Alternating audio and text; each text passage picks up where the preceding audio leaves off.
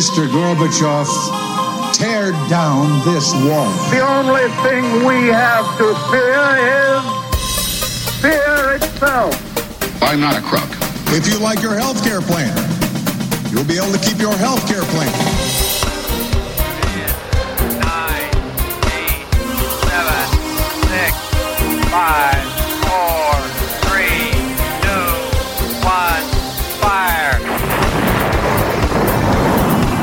Listening to Jim Paris Live, your source for the latest news on money, politics, prophecy, and preparedness. And now, your host, the editor in chief of ChristianMoney.com and the author of more than 30 books, Jim Paris.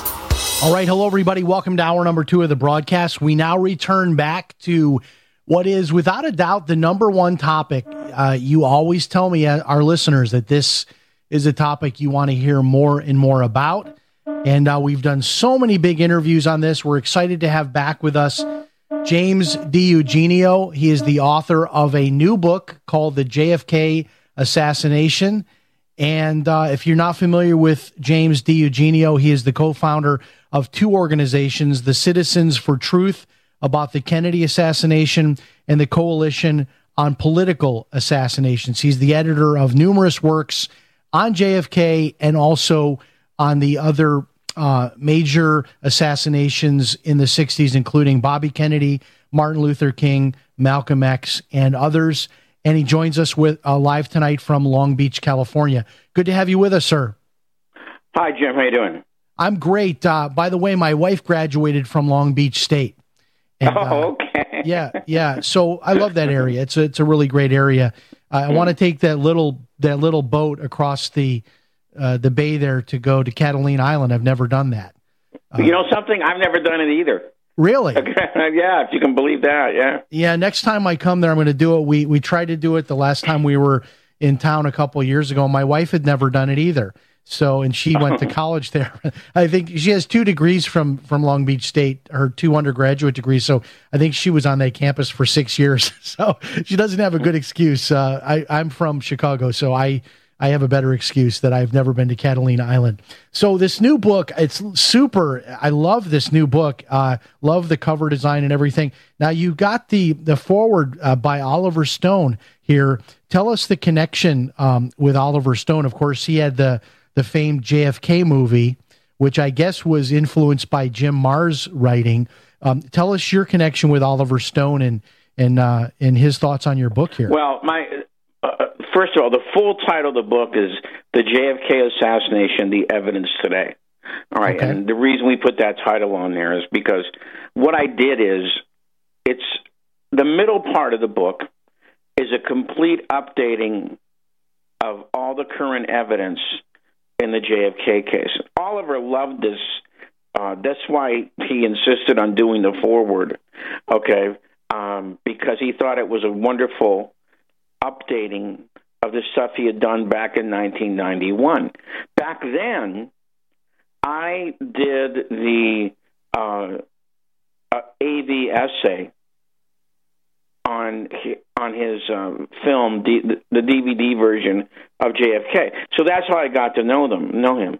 And then through the years, we met a few times. All right, um, you know, at various you know functions, and so now we're now we're pretty we're pretty good friends. And Tell so me about. he, go ahead. I'm sorry.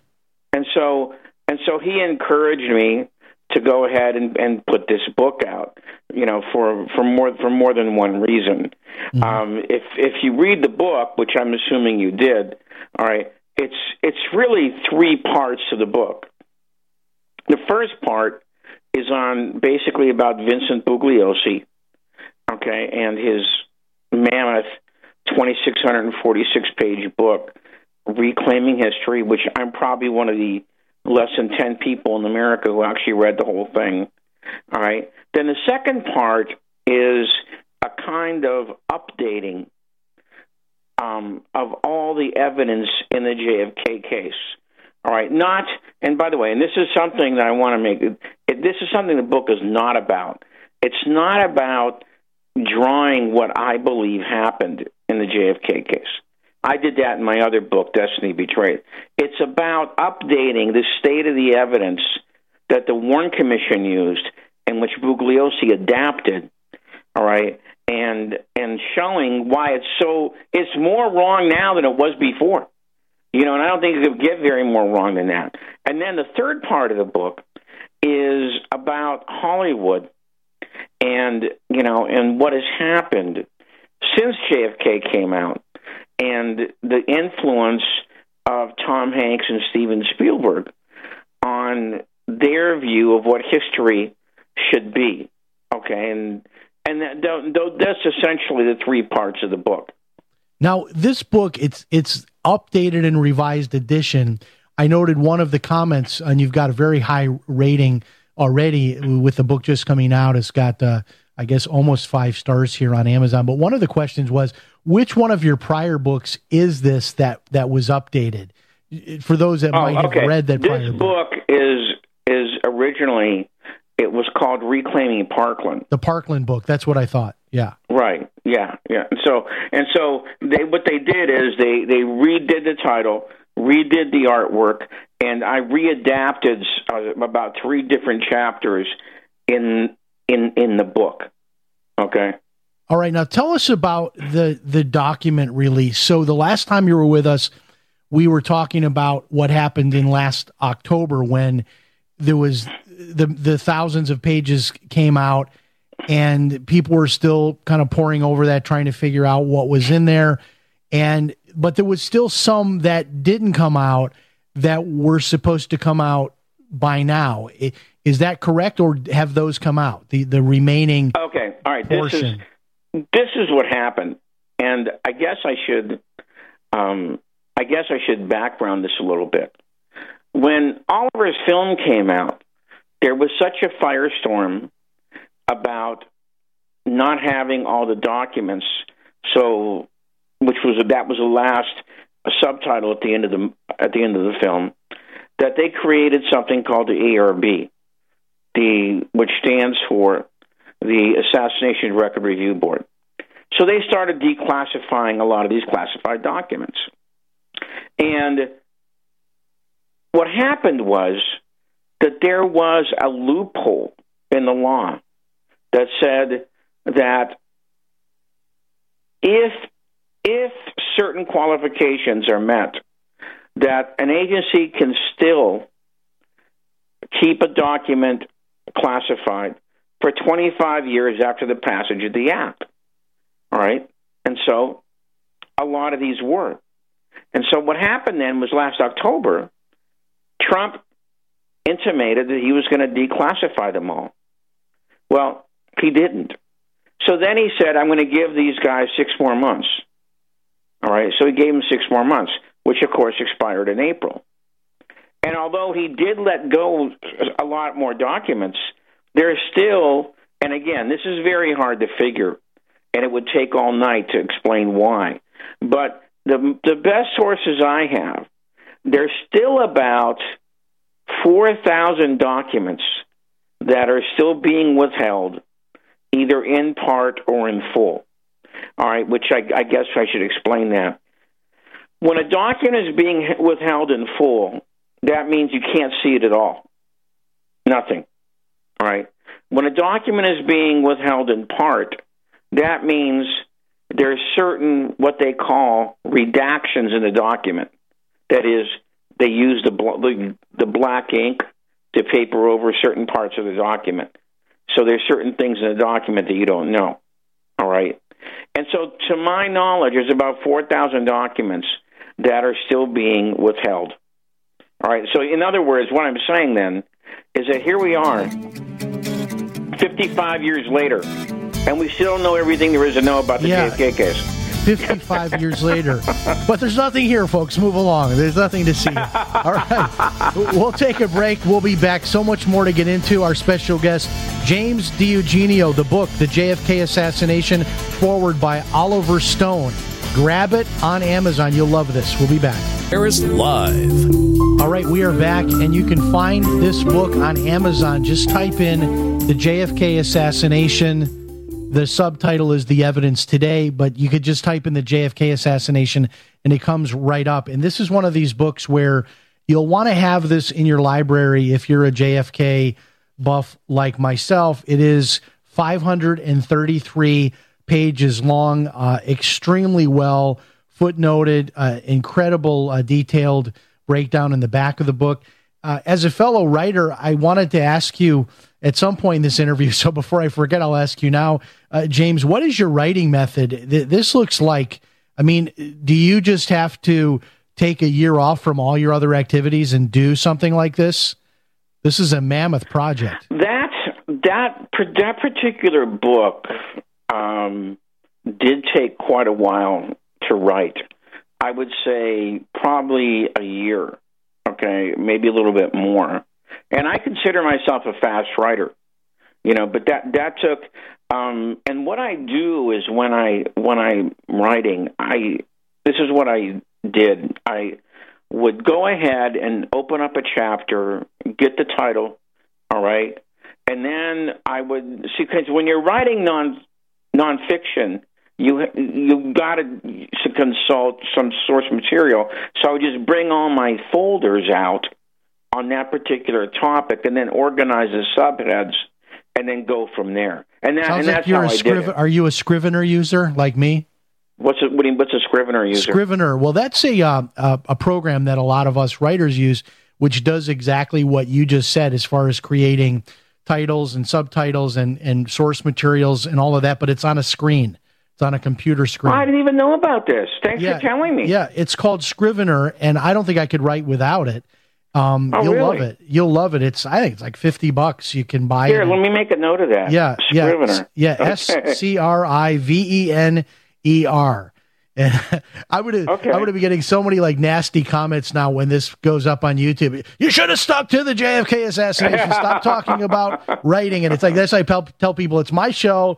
We'll talk about what we, what we want to talk about. But yeah, Scrivener, you'll love it. It's going to help you to get like even you know just super organized because I find for myself that if I don't get organized in advance, it gets really hard. But I'm a I'm like a daily writer where I'll set like a daily goal, and Scrivener will run that for you too. So you can say my daily goal is two thousand words, and you can have Scrivener will hold you accountable uh, to your writing goal each day. Uh, Okay, you thanks can for put that. in there. Yeah. So in any case, um, before we get into uh, Bugliosi and, and and all of that, I wanted to ask you on these documents that are still being withheld do you have uh, any kind of a wild guess or speculation as to what could be in these documents? One thing I have read is that they're waiting for maybe certain people to pass on that could still be alive today that would then make releasing those documents um, more palatable. And the one name that pops into my head, and I'll probably get a lot of you know hate mail about this, but uh, George Bush, the father, is still living. Um, uh, All right. and now there let, have been a lot me of, let me connect- lot of connections to him. answer. yeah, Okay. All right. That is one of the excuses that has been used. All right. That one of the exceptions in the law was that if there is some kind of an agent in place or an operation that's still ongoing, then you can plead your case to the president. All right, and then the president decides whether or not the danger to national security outweighs the benefit to openness and transparency. Although, if you ask me, the damage that's been done to this country by the JFK case over the secrecy that the government has used to keep it's far outweighed any possible danger to the to the national security. Especially when you find out when you read these documents that there really was no danger to national security.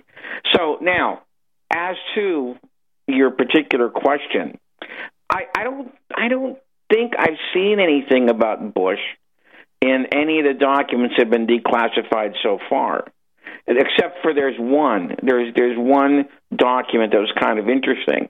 That was a, a memorandum by Hoover, okay, um, saying that um, certain people that were associated with the CIA uh, should be briefed on certain uh, Cuban exiles in the Florida community, which of course did two things. It number one when Bush uh, went before Congress and was interviewed about becoming CIA director.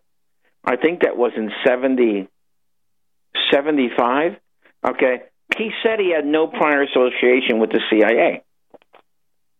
Well, this document would seem to undermine that. All right.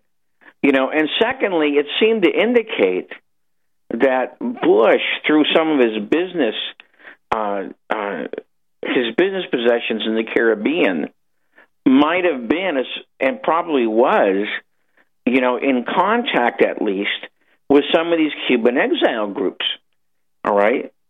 You know, so it's a kind of interesting document. All right. Now, let, let me say, let me add one last thing about this whole issue, about what you're bringing up, about the, what the secrecy of these documents has done to this country. If this case would have ever been reopened, one of the very most important things that could have been reopened on is the medical evidence in the JFK case. Now, you probably don't know this, but because this has taken so long, all three of the autopsy doctors are now dead. Pierre Finck just died about six or seven months ago. Hmm. He was the last of them that was still alive. Now, I'm sure you know that if, if you're going to reopen a cold case, you you go before a grand jury, okay, and and uh, you present the reasons that you want to reopen the case, and then they decide on it whether or not to reopen it. And I had always thought that if we were going to ever reopen this case, that it, a lot of the weight of that evidence would be the, the the horrible autopsy that JFK got. But now, all three pathologists are now dead. You know? So as is, time pa- passes, it, it, it's almost becoming impossible to do a thorough reinvestigation of this case. Uh, well, at least let's put it this way: it'd be much more difficult now to get a, a reopening of the case through a Dallas grand jury with all three of those guys passed on. You know, and this is why some people believe this has been the whole point. Okay, the whole point is to let everybody you know pass away. All right, then you have nothing to work with at the end of the day. You know. Yeah, and it just and seems sure as heck did a good job on that. And it sure seems suspicious to me that the that President Trump was had seen the documents, said he was releasing all the documents, and even with sort of this uh, very terrible relationship he now has with a lot of the establishment, he still isn't addressing these remaining documents, which maybe someone, maybe we should get Kim Kardashian to go to the White House and ask him to release the remaining documents. That might be more success than you or I. All right, we'll take a break. When we come back, we'll talk about uh, Vincent Bugliosi and we'll talk about the murder of Oswald, probably the most interesting part of the entire case, in my view. We'll be back. 676. All right, we are back. We're talking about the JFK assassination. Our special guest, James DiEugenio, the new book, The JFK Assassination The Evidence Today, the foreword by Oliver Stone. And we jump to the dog eared page that I have right here, page 222, which is the most fascinating part, James, of this entire story. And I love how you describe this here as you talk about Vincent Bugliosi, the murder of Oswald, and you say this when Oswald was murdered on television, it was perhaps the most shocking live event in American history. You then go on to explain how that is treated, that particular element of this whole story is treated both by Bugliosi and the Warren Commission. And it's the, the biggest unanswered question for me is why why would Ruby do this? I mean, what what was his motivation if he had nothing? There was no conspiracy. He had no prior relationship. All of those things, which were expected to believe. Why would he go in there uh, into the police headquarters and kill Oswald?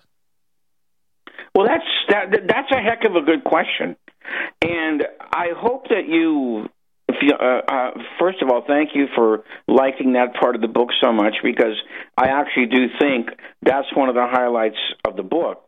All right, and I ho- I hope you read carefully over the part where I talk about uh, Ruby's lie detector test because to me that's the whole key to what what what happened there because um, see Ruby was subjected to a lie detector test by the Warren Commission and it was sponsored by the FBI and people like Arlen Specter people like Earl Warren and all the defenders of the Warren Commission said well look he passed his lie detector test and in that lie detector test, he said he didn't know Oswald. He had no help getting in the prison, the, jail rather, et cetera. He did it all alone. Okay. Well, it turns out the House Select Committee later on, um, they subjected the lie detector test, or commonly called the polygraph, to a panel, a three-man panel of three of the best polygraph technicians in America. And they said in this report, about a 16 page report, they said that this lie detector test broke at least 12 specific rules of polygraph technique. And they said one of the things that this guy did is he turned down one of the most sensitive indicators of somebody's lying, which is called GSR, galvanic skin response. This thing is so sensitive it can go ahead and register by machine somebody's bl- blushing, okay, at the time. That's mm. how skin- sensitive it is to the skin. And they said he turned this down as the test progressed. All right, now he's and they said he never had it at the proper volume to begin with. All right, and so they exposed this for the put up job that it was. All right. They said this lie detector test is actually worthless. And they said what's left of it, which would be the breathing notations, okay, uh, you know, and and um, there's there was there's one other thing they do. There's breath, breathing notations, the GSR, and there's one other thing. The other two indicators strongly suggest that at least in one instance, Ruby was lying. When they said did, did they when they said words to the effect did you i think it was did you either know oswald or did you have any role with him in the assassination? Ruby said no and they said we think he's lying on that. The other two indicators seem to say that he's lying. So in other words in other words the fbi and see and this is what i conclude in this if you know anything about the way the FBI worked at that time, you didn't do anything like that unless it was approved at the top, because Hoover was a dictator. All right, and so I believe that whoever did that, the guy who did that test, all right, uh, their polygraph technician, you know, he got the word from it, from the top that you're going to rig this thing because the Warren Commission needs it. Now, we can go into all, all these other things about Ruby's entry into that. That and wasn't Ruby's like public reasoning that came out later was that he wanted to protect Jackie Kennedy from the trauma of a trial, which you yeah, say in your book. He admitted it is almost was... humorous for him to say that. You know, I mean, what, like who, because, who does that? Yeah, I'm gonna I'm gonna go on live television and murder. Uh, the, and and what a lot of people don't realize is how it such a short time had passed. Like it, it, wasn't it like within hours or the next day that Oswald is dead. I mean, imagine just the the. I mean, the timeline. It's like JFK is dead, and then boom, Oswald is dead. Right. And and by the way, he admitted that that was a phony excuse that his uh, lawyer Tom Howard put him up to saying. Okay, you know, so that that was that was more baloney. Okay, now there's so many ways you can look you can look at this thing. For example, Ruby appears to be stalking Oswald. He's there that night, the night of the assassination, disguised as a reporter. All right. He's there the next day. His excuse is to bring sandwiches to the cops.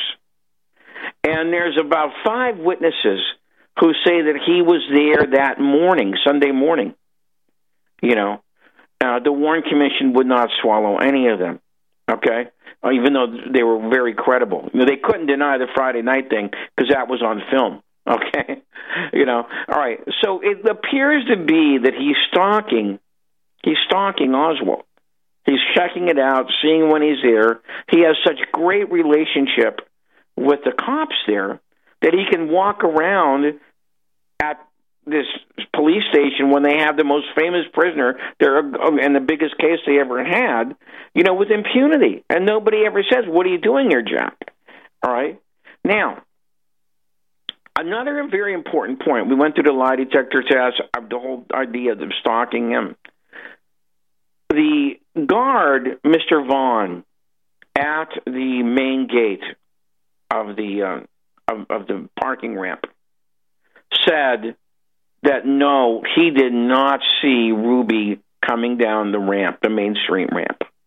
All right? And he passed his lie detector test. All right? Patrick Dean, who was in charge of security for the operation, all right, he flunked his lie detector test, even though he was allowed to write his own questions. Okay? All right, and you know because the question was, and then he, and then there's very clearly he lied. He said you could not open the back door. Okay, you could not open the back door unless you had a key. Well, the House Select Committee checked that out, and they found out they found the custodian crew from 1963, and they said no, that's not true. You didn't need a key to open a door from the inside. Now, why is that so important? I never realized how important this was until somebody sent me a picture from the back of the police station, you know, going out that door. Right across the street is the Western Union station that Ruby said he was at before he walked over to the Main Street ramp.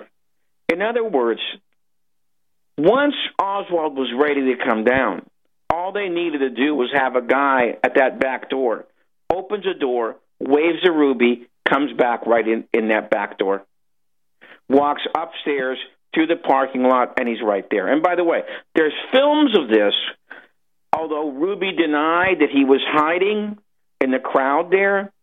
There's a film called Evidence of Revision, and it's on YouTube. Extraordinary films. Yeah, and, and as we go to this break, you know, just yeah. I'll make this comment that obviously, you know, Ruby knew he was giving up his life to go in there because you pull out a gun in front of all those police officers, you might right. just get shot before you get your first shot off. I mean, for him to be willing to give up his life and even if he was successful to end up in prison and you know all right we are back. The book is the jfk assassination the evidence today foreword by oliver stone. And you can pick it up on amazon. It is available in kindle also. And i also noted james that one of the uh, commenters on your amazon page said they want the audio version. Do you typically do an audio version? Will that be coming sometime yes. later? Yes yeah, I, I love audio versions, especially like a driving trip or something like that. To, right, it's becoming pretty popular. Yeah, I read an article, you know, being a writer myself, I read an article the other day that said that the Kindle sales are sort of dropping off, but what's really the growth right now is the audiobooks. And wow. uh, yeah, it seems like that's like the new hot market to be in. And what's nice about it is not a lot of authors will do an audiobook and very few will actually read it in their own voice, which I, I love the ones read by the mm-hmm. author in particular. So, anyway, I wanted to get into in our final segment here uh, this whole matter of Hollywood, uh, Tom Hanks, Steven Spielberg. Uh, wouldn't it just be more interesting to tell the real story than to seem? I, I, you know what I'm saying? I mean, the story is interesting enough as it is, this is one of those stories where you don't have to change it for it to be super interesting and exciting. Why do they want to monkey with what really the truth is here? Well, you know, I spent a lot of time of that in, in on that issue in the last part of the book, part three. All right, and I did a lot of work on these two guys. You know, Steven Spielberg and Tom Hanks. And I came to the conclusion after reading a lot about them. See, that these guys began their lives and their careers as kind of outsiders. All right. And for Spielberg, I go I go into the whole thing about um, his his his all his Jewish background in places like uh, Scottsdale, Arizona, and Northern California. All right, and uh, and how he he kind of grew up kind of small and, and frail, and he felt like he got picked on a lot. All right, and then Hanks had a I think his father was divorced three times. All right. And he kind of saved himself by joining this Christian group, uh, this fundamentalist Christian group in high school. And then he got into acting. And so what what I came to the conclusion that these guys began their lives as outsiders and they wanted to be insiders. Okay? And one way they got inside issued the auspices of the Democratic Party. And I begin the whole thing with that bizarre Academy Award show where you had Michelle Obama on this giant screen giving out an Oscar for Best Picture. And I'm I'm really surprised that not a lot of people didn't object to that because, you know, that's one thing you should not have is politics influencing art okay, especially a mass media form like movies. But these guys, that's what they did, and that was their ticket to becoming insiders. And they make films, they make films on that basis. And I discussed three specific ones in this part of the book Charlie Wilson's War, Parkland, and The Post, which was the most recent one that came out a few months ago which was uh, Spielberg and Hanks on the Pentagon Papers, which I thought was just. I had to see it twice because I could not believe what they did to that story. You know, and so th- th- that takes up about twenty pages in the last part of the book. You know, and and so you know, I just don't think that this is good. You know, I I, I just don't think that that's the way you should make films, like you just said, on something about the Kennedy assassination. You know, what we need is is is people who want to tell the truth about that case with the newest information available on that case. You know, we don't need a recycling of the Warren report these days. Interesting question just coming in here by email. We have some very, very smart listeners. They want you to talk about Marina Oswald Porter, who I understand is still living. I guess she's like in her 70s now. Um, they want to know if she might still have some information to share before her death. Well, okay, Marina Oswald Porter is still alive. From my understanding, she will not go on camera to talk about this case anymore. You know, and as far as any any last minute information she might have, um, I, I kind of doubt that she'd be willing to say it right now. One of the things that people would like her to do is to okay the final declassification, and I'm not sure if this has been done yet, of Lee Harvey Oswald's tax forms, which would be interesting, I think. Now, I'm not sure whether I haven't checked on that lately, but that's something some people. Several of our about. guests have mentioned the tax returns, which I'm a financial guy and uh, that's fascinating to me that that would be important, and and and it is because that could show his income sources, which would Right. then confirm whether or not he was actually working for the government during that time. Well, it it may or it may not. You know, some people would say, "Come on, do you really think his handler's going to say, yeah, put this money on your tax returns?" You know, so, Or so it could so be, we- or it could be that he got money, let's say, from a front company, and somebody Right. with a little bit of you know tenacity might be able to research that front company and figure out that it really was you know an indirect payment from the government. and He was working for the CIA or whoever. Uh, but that that is uh, th- th- that is interesting. That you would think that the that the uh, widow would cash in on all this, right? I mean, how many JFK's conferences Well, she actually pay did make some money thousands of this. dollars to speak and so forth? Yeah, she actually did make some money on this at the beginning. Okay, there were a lot of contributions.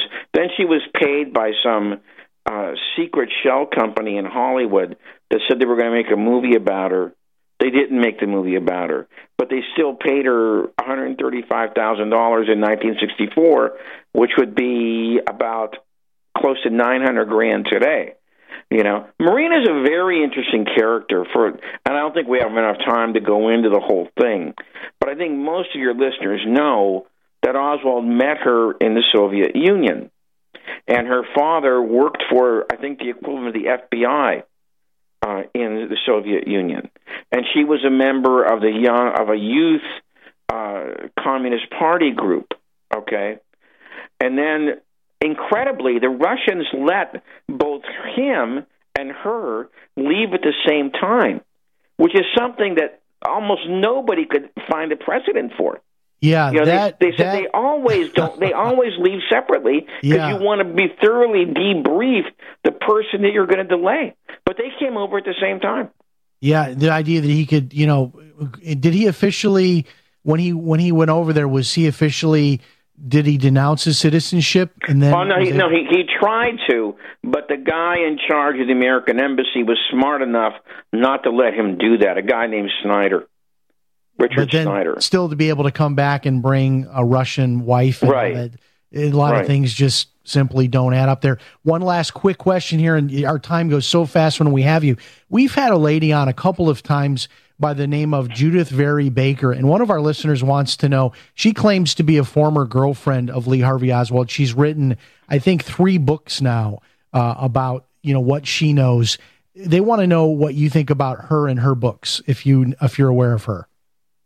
Yes, I, I, I'm aware of her, and I uh, I don't I don't rather not go into it. I'll just say I don't find her story very credible. And there's actually an article at my website, which I I can get the plug now. Okay, it's called KennedysandKing.com. Just look up uh, Judyth Baker on the website, and we have a critical article about. Okay, very very good. Other guests that we've had on the JFK assassination have said the same thing, but Mm-hmm. she's a tremendous guest, and her books are very interesting. But it, it you know, there are a lot of questions. Uh, but Yes, she yes. she's one that does make the rounds at a lot of the conferences and so forth. And uh, uh, it's interesting having her as a guest because she will make contact with us from like undisclosed locations, and we can't know where she is until the very last minute. Uh, she operates in the, the shadows. really does, uh, it- it- even to this day. Yeah, it's it's quite a, a dramatic setup when we have her on the show. But uh, people love you know hearing your stories. All right, uh, thirty seconds left, sir. So good to have you with us. The new book, I love it. It's a great book. Uh, how can people get it? The Amazon, of course. Tell us about your website again. Okay, it's KennedysandKing.com. And if you want to buy the book there, that will link you directly to the publisher. But you can get it, of course, through Barnes & Noble and Amazon. I think it's both in paperback and in Kindle. And there Yep. will be an Audible version coming out soon. Very right. good, very good. I'm looking forward to that. James DiEugenio, thank you so much for being with us. The book, The JFK Assassination. Remember, if it's Sunday night, it's Jim Paris Live. We'll talk to you next time.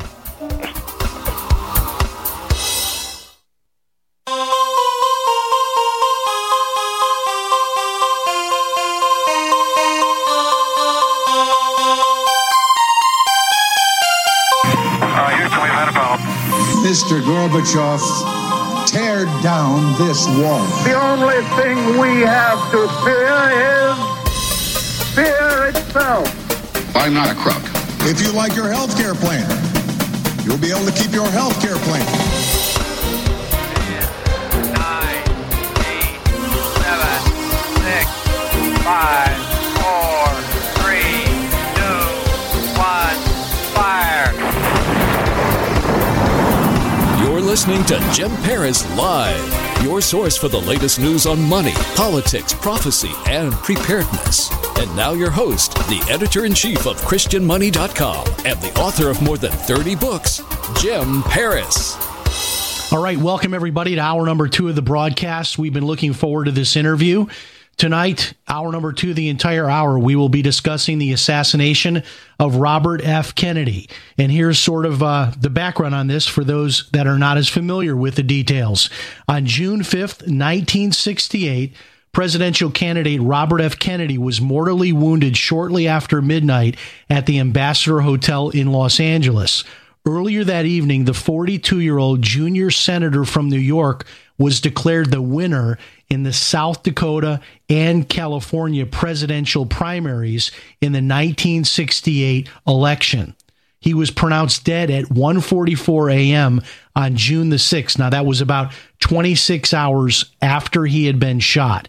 And it was the assassination of RFK that prompted what is presently today's practice of providing secret service protection, not just for a sitting president, but also for presidential candidates. And joining us tonight is Lisa Pease, and she is the author of the book, A Lie Too Big to Fail The Real History of the Assassination of Robert F. Kennedy, based on more than two decades of investigative research. She has recently published the book, which has already been hailed as the magnum opus of RFK assassination research by the acclaimed author of JFK and the Unspeakable, James Douglas. I should also mention that our prior guest, James DiEugenio, has uh, contributed to this book by writing the introduction. And Lisa Pease, good to have you with us, ma'am, for the first time on Jim Paris Live. Do we have Lisa? All right, uh, Minneapolis, are you there? I do not hear Lisa. Hello. Hello. There we go. All right. Oh, you got me. Okay. Yes, I've got you now. All right. Thank you. Good to have you with us tonight, Lisa. Yeah, good to be here. Although I'm very sad at the Rams loss, but you know, we won't. Well, yeah, that's all right. Uh, yeah, it, I, I sort of boycotted the Super Bowl myself tonight. So, but I did hear that at the top of the hour news that the uh, that the uh, Rams lost, and uh, we've got another year of uh, gloating for the Patriots, right? Right. but in any case, I don't know if you were able to hear my introduction or not. I Um, did. I, So, and it was yeah, so- wonderful. Well, tell me, is, is there anything that I should have added to that or that you would like to add to that? Because unfortunately, today's young people, especially, they don't get the history that, that we all got when we were back in school. And of course, the RFK assassination is not as well known historically as the death of his brother, JFK. So, anything else about that setting the scene, if you will, for our discussion tonight? Right, right. Well, he when he ran, um, how do I want to say it? He was planning to. Oh, I'm so sorry. I've got a terrible cold, and I'm not thinking as sharply as I usually do. Well, it, what, where we're at on But this I- is we're we're talking about the night where, that he was assassinated, let me, let me and just he set the scene. Right, right. So the- he was in the after he gave his victory speech. right. He gave a speech, right, and then he's he's leaving the venue and pick it up right there.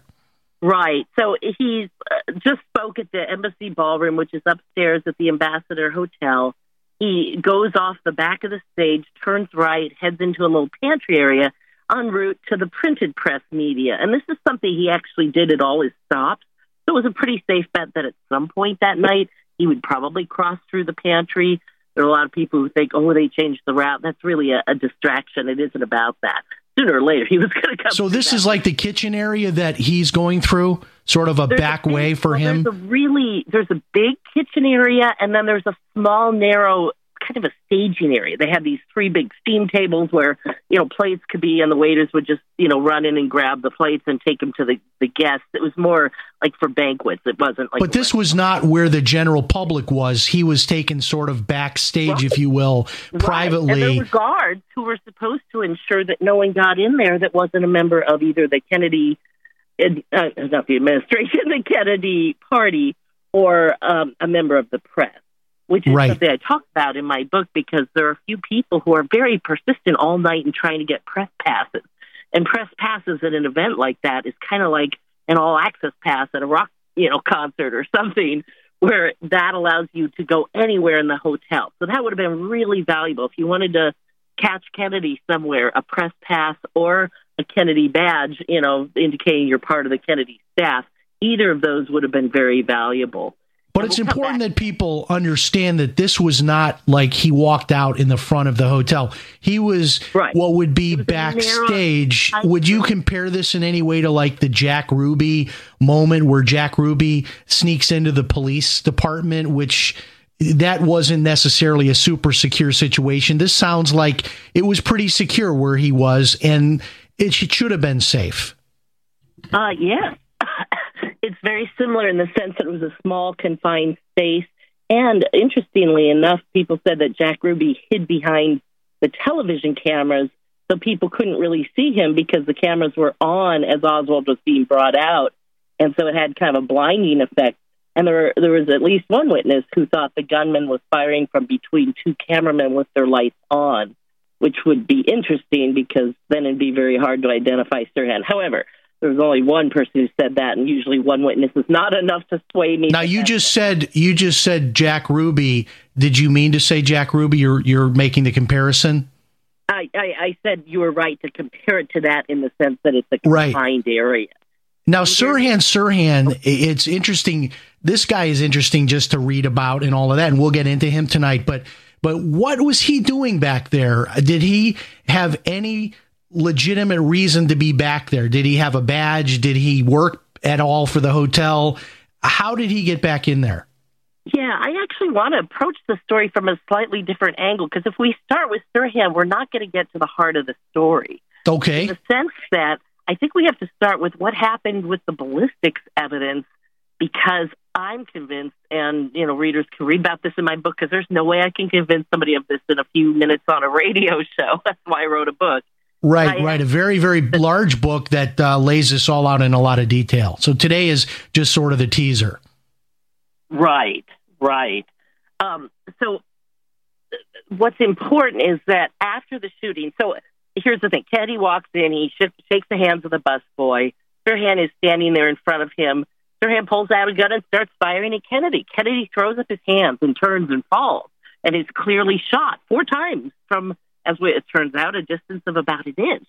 Even though all the witnesses who could see both Sirhan and Robert Kennedy put two to three feet between Sirhan's gun muzzle, not even his body, his gun muzzle, and and Kennedy. So we we have an improbability right there. And as I read the witness interviews, I read one of the earliest witness interviews, and you can even hear the surprise in the police's voice. They're like, "He was in front of him," you know, because they knew that Kennedy had been shot from behind. So how could the shooter have been in front of him? And Well, and how many shots were fired? Wasn't there a question about that as well? Yeah, well, according to the police count, there were eight sh- shots fired because that's what Sirhan's gun could hold. And so they kind of jerry rigged the scene to make that possible, even though there were about 12 known bullet entry points just in the LAPD scenario. I mean, bullets had to enter people and exit people and go into somebody Because else. there were multiple this people shot. It, it wasn't just Robert Kennedy. There were multiple And people multiple- shot. And multiple bullets retrieved from them. So there were four there were four shots in Kennedy and and two bullets were removed from his body. We'll take a break right here. This is a hard break. Lisa, we'll be back. We'll pick it up right there as we continue our discussion on the RFK assassination. You're listening to Jim Paris Live. Okay, we are back. The book is A Lie Too Big to Fail The Real History of the Assassination of Robert F. Kennedy. You can get the book on Amazon. It's available also in Kindle over there at Amazon. And the author, Lisa Pease, is with us tonight. So, Lisa, we were just picking it up there where Robert Yes. Kennedy had. Right. He won the nomination, gave his speech. It was late at night. It was pretty late at night, but that's how After these things go. After midnight, he's he's making an exit through a pantry, which is sort of a back way out of the hotel. And then we were talking about the ballistics. Multiple Right. people are shot. And this was a small caliber gun as well. It was a 22 caliber handgun, which, Right. you know, uh, I teach for the NRA. So we get a lot of questions from people saying, oh, well, that's not going to really hurt someone at 22. At close range at 22 will kill someone, but it is a smaller caliber handgun. But when you consider that multiple people were shot as well, it seems like your your case that there were more uh, bullets than what he could have held in that firearm that's probably your greatest evidence that there was more than one shooter. Right, and not only that, but Sirhan was captured after the second or third shot, and and the person who captured him pushed his hand away from the crowd. So how could five more people have gotten shot? So there there are a number of problems with that, and the FBI photographed four extra bullet holes in the door frames. I even found video of the door frame that had been pulled off, and it's clear those are bullet holes. Nothing else could pierce three quarters of an inch wood. You know, leave that tiny a hole and then stick in and have to be dug out. It just makes sense you know, people tried to say, "Oh, people stuck pencils in the walls." Like, but that part of the wall wasn't exposed before the assassination. That was only exposed after. And the two holes that we see in the wall were in the pull, the pried off panel. I put a link to the video in my book because I, I can't remember it, so you have to go look at my book to get the link to that video. Yeah. So yeah, I, I know that video was a really uh, critical uh, piece of evidence to st- because if you have a firearm that ha- that can only hold eight rounds and you can establish there were more than eight rounds fired, either uh, Sirhan Sirhan had a second firearm, which we know he didn't, or there was another shooter. Now, in your mind, what is the significance for our listeners of there being a conspiracy? Because some people might say, okay, there was one, there was two, there were three shooters. Now, in the JFK assassination, that takes us down a whole different rabbit hole of, you know, who was behind that conspiracy. Does your book take us down that rabbit hole as well? That if it's not Okay. just Sirhan Sirhan, then this gets into something so big that we don't even, we can't even comprehend it. Right. When you start pulling at the threads of this, there are people who seem to be tied to intelligence agencies. That's really the only way to put it. And the whole operation was actually fairly sophisticated, fairly large, and yet leaking like a sieve, which is to be expected. It's funny because people think that when the CIA does an assassination, they use their own staff for it. And that's not how it works. They pick a cutout who then hires somebody else who then goes and hires the team of assassins. So they try and keep it, you know, a few steps removed from the agency. And uh, and the people are not trained like an FBI agent would be trained. They don't go to Quantico and learn how to fire. You know what I mean? They're pulled out of prison. They're drug users. These are, you know, people that are vulnerable and like throwaways, people that are throwaways that can be used for something like this in case Exactly. they get caught. And you know, Exactly. you, don't want it. Uh, you know, you want to have uh, plausible deniability and all that is it a fair narrative that RFK, if he were elected, which it looks like he was on his way uh, Mm-hmm. to being elected after these two primary wins, is it a fair narrative that this would have been like the next term of JFK that he was going to sort of take on all the same enemies, the the um, the the uh, so-called uh, uh, deep state as we call it today, the CIA, Exactly. all of those people. This would have been. JFK's revenge. Right, and big business and the whole bit. And not only that, but Robert Kennedy became almost more radical than JFK after his brother's death. You know, he went and he toured the world to try and, you know, deal with his own grief, but then he saw how much worse people had it. In fact, he went to some coal mines in Chile, uh, and he's like, wow, I understand why they're communists. Their lives are horrible. And it's like, at least the communists offer them something, you know, because the, the capitalists aren't offering them anything. and so he was he was more too of a he was much more the face of the prosecution of the mafia as well. Does your book get into that? Yes and no, in the sense that the mafia really wasn't the driver behind this, so I don't spend a lot of time for that. It has been, the mafia has been extremely useful as, shall we say, the false flag sponsor. I'm sure people are familiar with the term, you know, a false flag event is when somebody does something but makes it look like somebody else did it.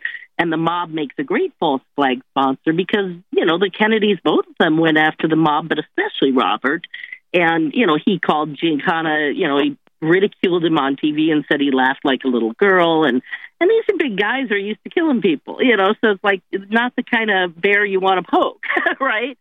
So Now, in the in the case in the case of RFK, do we have this super long list of potential people behind it, like we do with JFK? Uh, you know that that it was No, sort of like everybody wanted him dead, or was it a very narrow list?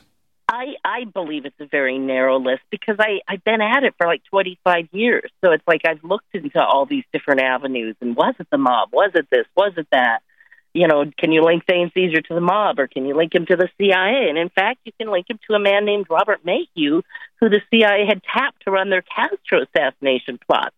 Now you have to believe they tapped him to run assassination plots because he had experience running assassination plots. You don't give somebody like that that kind of a job unless he's got prior experience. And uh, I met a man who used to work for the Howard Hughes uh, organization out of Las Vegas. He was one of the few people allowed in the room with Howard Hughes because anybody who's seen some of those films know that he became kind of a germaphobe over the course of his life and became more and more secluded. Well, this man, John Meier, did used to get in the room with him, and uh, and John Meier also shared an office with Robert Maheu. And right before the assassination happened, Maheu asked John Meier to cancel his trip because Meier was a friend of Robert Kennedy and he was going to go, you know, be there with him on his victory in Los Angeles. And Meier's like, don't go, don't go. And set up a meeting with Don Nixon, who was John Meier's friend, and Don Nixon was Richard Nixon's brother. And he's like, set up a you know meeting with Don Nixon, the, you know, the day after the the primary, which would have been June fifth, which was the day of the assassination, if you're talking from midnight on. And, uh, you know, so Meier did these things and was puzzled by it. And then after, you know, Kennedy is killed, he's like, oh my God, did Maheu know? And he started going back through what he knew and he heard the name Thane Cesar. Thane Cesar was the guard who was supposed to be keeping Kennedy safe. That was his job that night. He was stationed at the pantry door where Kennedy came from the backstage into the kitchen. It was his job to escort him safely through. Instead, they get about halfway. Kennedy pulls away from him, you know, shakes the hand, turns to move forward, and next thing we know, Kennedy is shot. Kennedy is shot three times under his right arm. And the man closest to him at that point was Thane Eugene Cesar, who worked for Maheu and the Hughes organization. And Interesting. And our break is here. When we come when we come back, I want to ask you about Don Nixon because that's a name I'm not familiar with. And uh, yeah. If uh, there's a connection to President Nixon, we want to hear that too. We'll, we'll have all that and more after this break. We'll be back.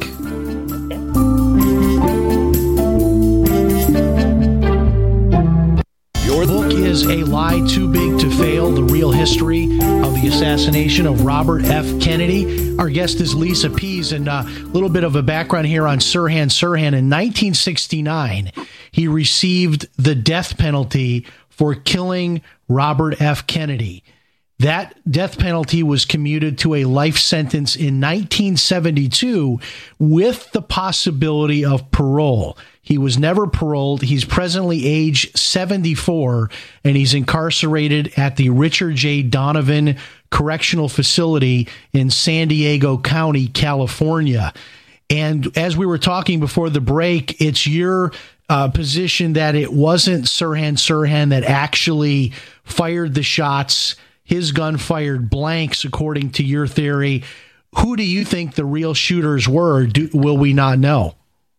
I named several people and I named several shooter positions. What I can't say for sure is the shooter on the table was X or the shooter at Kennedy's head was Y.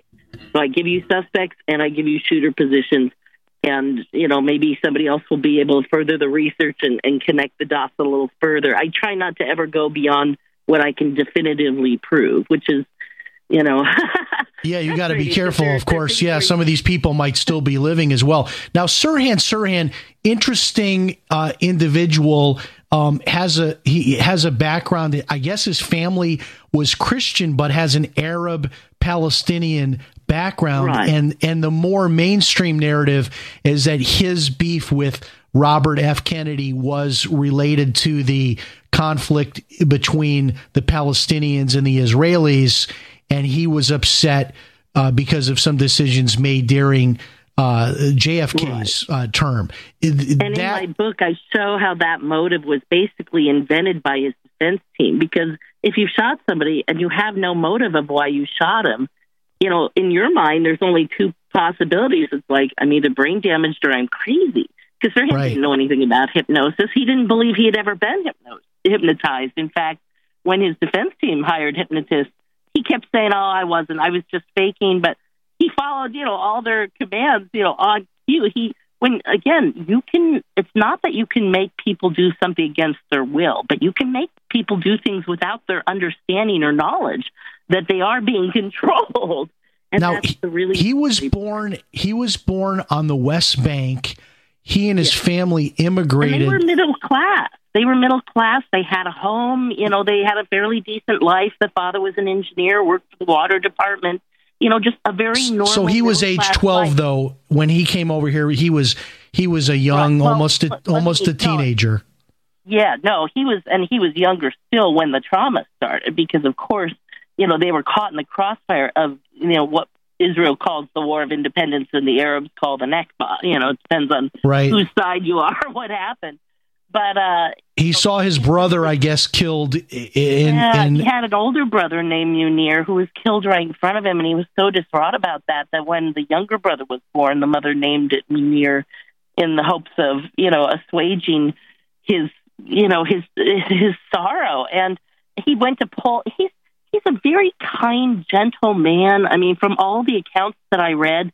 The, the only thing that ever would animate him would be a discussion of the Israelis and you know what they did in Palestine because that he saw the bombs fall. He saw, you know, people he knew blown up in the street in front of him. He pulled a severed hand out of a well. I mean, he was traumatized in his youth. So it was a handy narrative to say, oh, you know, this guy No, he- was so incensed. You know, I'm but- sorry to interrupt you because we have only so much. We only have six minutes left, and I want to. I want to get into a little bit more about Sirhan Sirhan. He's still living, and Yeah. is it my understanding that you, you have not spoken to him, but uh, you have connected indirectly to his indirectly. family? Is that right? Right. Munir Sirhan is his brother. He lives in Pasadena. I've been in touch with Munir. Munir, I, I sent Sirhan my book through the publisher because I guess in California you can't send pu- uh, prisoners books. I didn't realize that it has to come direct from the publisher, and then they rip off the cover to make sure there's no weapons inside. But he's reading it and he's commenting on it, and he was very excited that I found a third gun in the case, which again we won't have time to get into. But in the court transcript, the the LAPD criminalist holds up a gun and read and they read the serial number into the record and it does not match the serial number of the gun taken from Sirhan. And you could argue, oh, it's just a typo, it's just a mistake, but you can't believe the hours they spent correcting every typo, every dot. You know, yeah. Yeah, on a case up, like this, you don't make a mistake found. like that. You wouldn't. You Right, wouldn't. right. You wouldn't think that was so possible. thinking- yeah, I'm thinking when Wolfer told the jury the bullets came from this gun and no other, it had the ring of truth because he was using the wrong gun and he had fired the bullets from that. You're You know, also, like- as I understand it, in connection with the Kennedy family. Tell us about that. Yes, I put uh, Robert Kennedy Jr., who I met uh, a couple years ago, in touch with Sirhan's lawyer because, you know, I'm like, do you want to talk to him? I can hook you up. And he's like, yeah, let's do it. So I, I put him in touch with his lawyer. He went down to San Diego because Robert is a really good judge of character. You can imagine people have been talking to him all his life about his his uncle, his his father, how much they meant to him, and he's pretty good at spotting the phonies in the crowd. And so I, you know, I asked him right after he met Sirhan, what did you think? And he's like, wow, you know, he was a really sweet man. Yeah. So think he actually much- did meet with Sirhan Sirhan. He did. He did. Wow, he what an electric moment in history. Was, was that Exactly. reported in the news? I don't remember hearing about that. it's in my book, but no. Uh, Yeah, I'm, I mean, I'm talking about like in my lifetime, that Yeah. could have been like the biggest story that I would have ever heard in my lifetime. That the son of RFK goes to the prison and meets with his would be assassin. I mean, obviously, uh, Oswald is not living, but if JFK's Right. son met to went and met Oswald, I mean, wow, Right. Wh- what? a- when did this meeting happen? Right. This happened just a year ago, December. Not this last December, but the December before. Yeah. So does Yeah. does RFK Jr. have a, a feeling like that? There's Well, he has come forward. I, I don't know if you're aware of this, but he he um, signed a joint statement with members of the King family and and a number of researchers, you know, high and, and low across the country. This was like 60 prominent Americans, including people like Daniel Ellsberg, the guy behind the Pentagon Papers, um, who said we believe all four of the major assassinations, including Malcolm X, were conspiracies that were never properly investigated. We want all these cases reinvestigated. We want witnesses. Witnesses are dying, and there are people who still know things and won't talk unless they're guaranteed immunity. And we might, we could conceivably still find the absolute truth in the top sponsors if we act quickly, if we can get congressional approval. And so there is going to be a petition site going up, you know, where people can get involved and ask their congresspeople to do this because time is running out. You know, people are dying every year.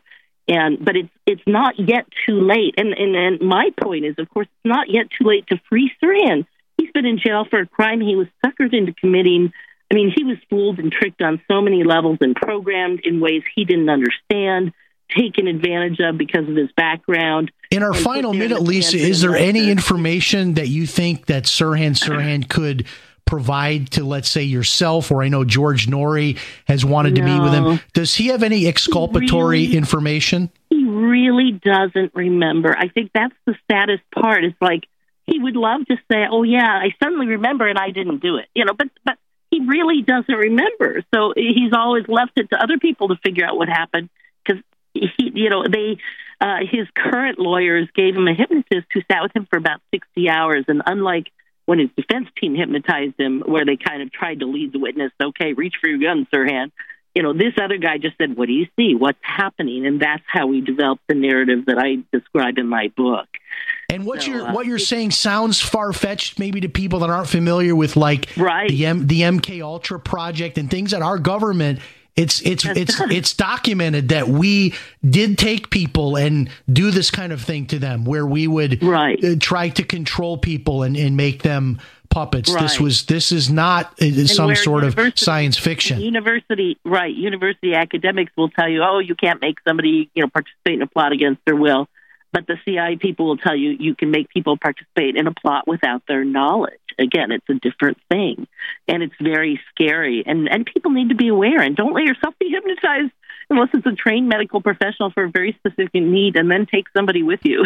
yeah, I've never uh, wanted to be hypnotized. As a Christian, I've always felt like you're kind of opening yourself up to something if you get into that whole something hypnotism dark. thing. Uh, 10 seconds, 20 seconds left here. Do you have a website, Lisa? Uh, realhistoryarchives.blogspot.com. People can read that statement, that joint statement I just referred to, and see the action items. When and also that video of the door is that there? I'm sorry. The video of oh, the, the door. The video of the door is not linked there. Like I said, it is you know footnote and a link to my book. It is in the book though, and they can find it that way as well. The, the book is "A Lie Too Big to Fail: The Real History of the Assassination of Robert F. Kennedy." Lisa Pease has been our guest. Thank you so much for joining us. If it's Sunday oh, night, thank you so much.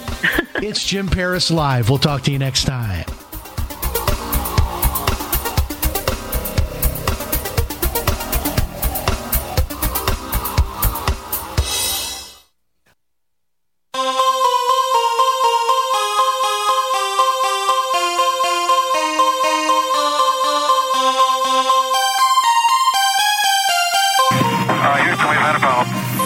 Mr. Gorbachev, tear down this wall. The only thing we have to fear is fear itself. I'm not a crook. If you like your health care plan, you'll be able to keep your health care plan. Nine, eight, seven, six, five,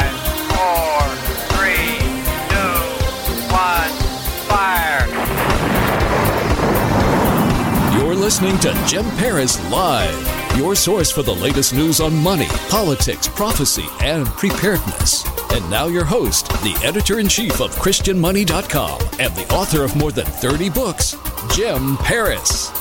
All right. Hello, everybody. Welcome to hour number two of the broadcast. So, to set this up, James R. Hoffa, of course, known by the public as Jimmy Hoffa, was an American labor union leader who served as the president of the Teamsters Union from 1957 until 1971.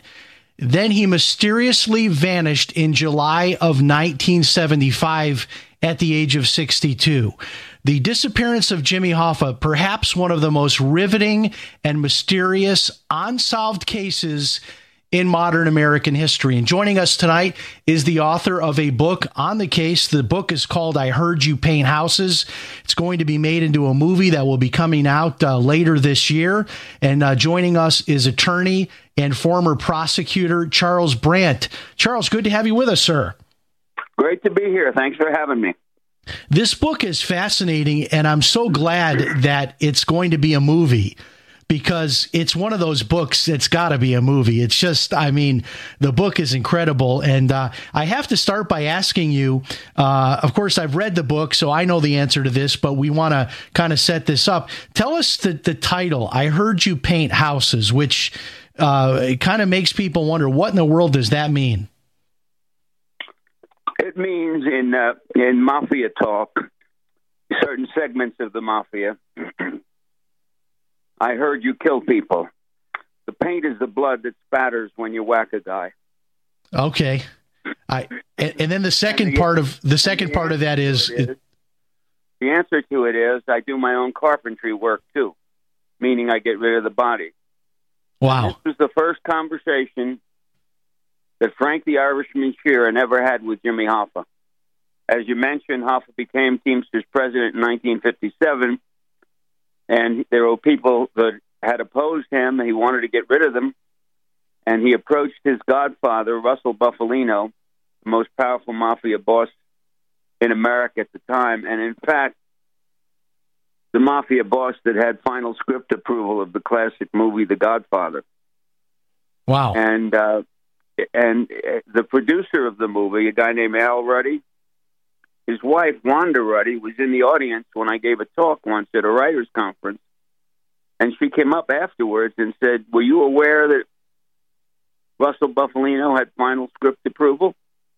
And I said, No, I wasn't. you know, and she told me that that that was the case that wow. husband so, had no choice but to. Could, couldn't be uh, any more uh, any more legitimate of a movie when uh, Bufalino was approving the the final uh, script. Um, so many things about Jimmy Hoffa that are fascinating.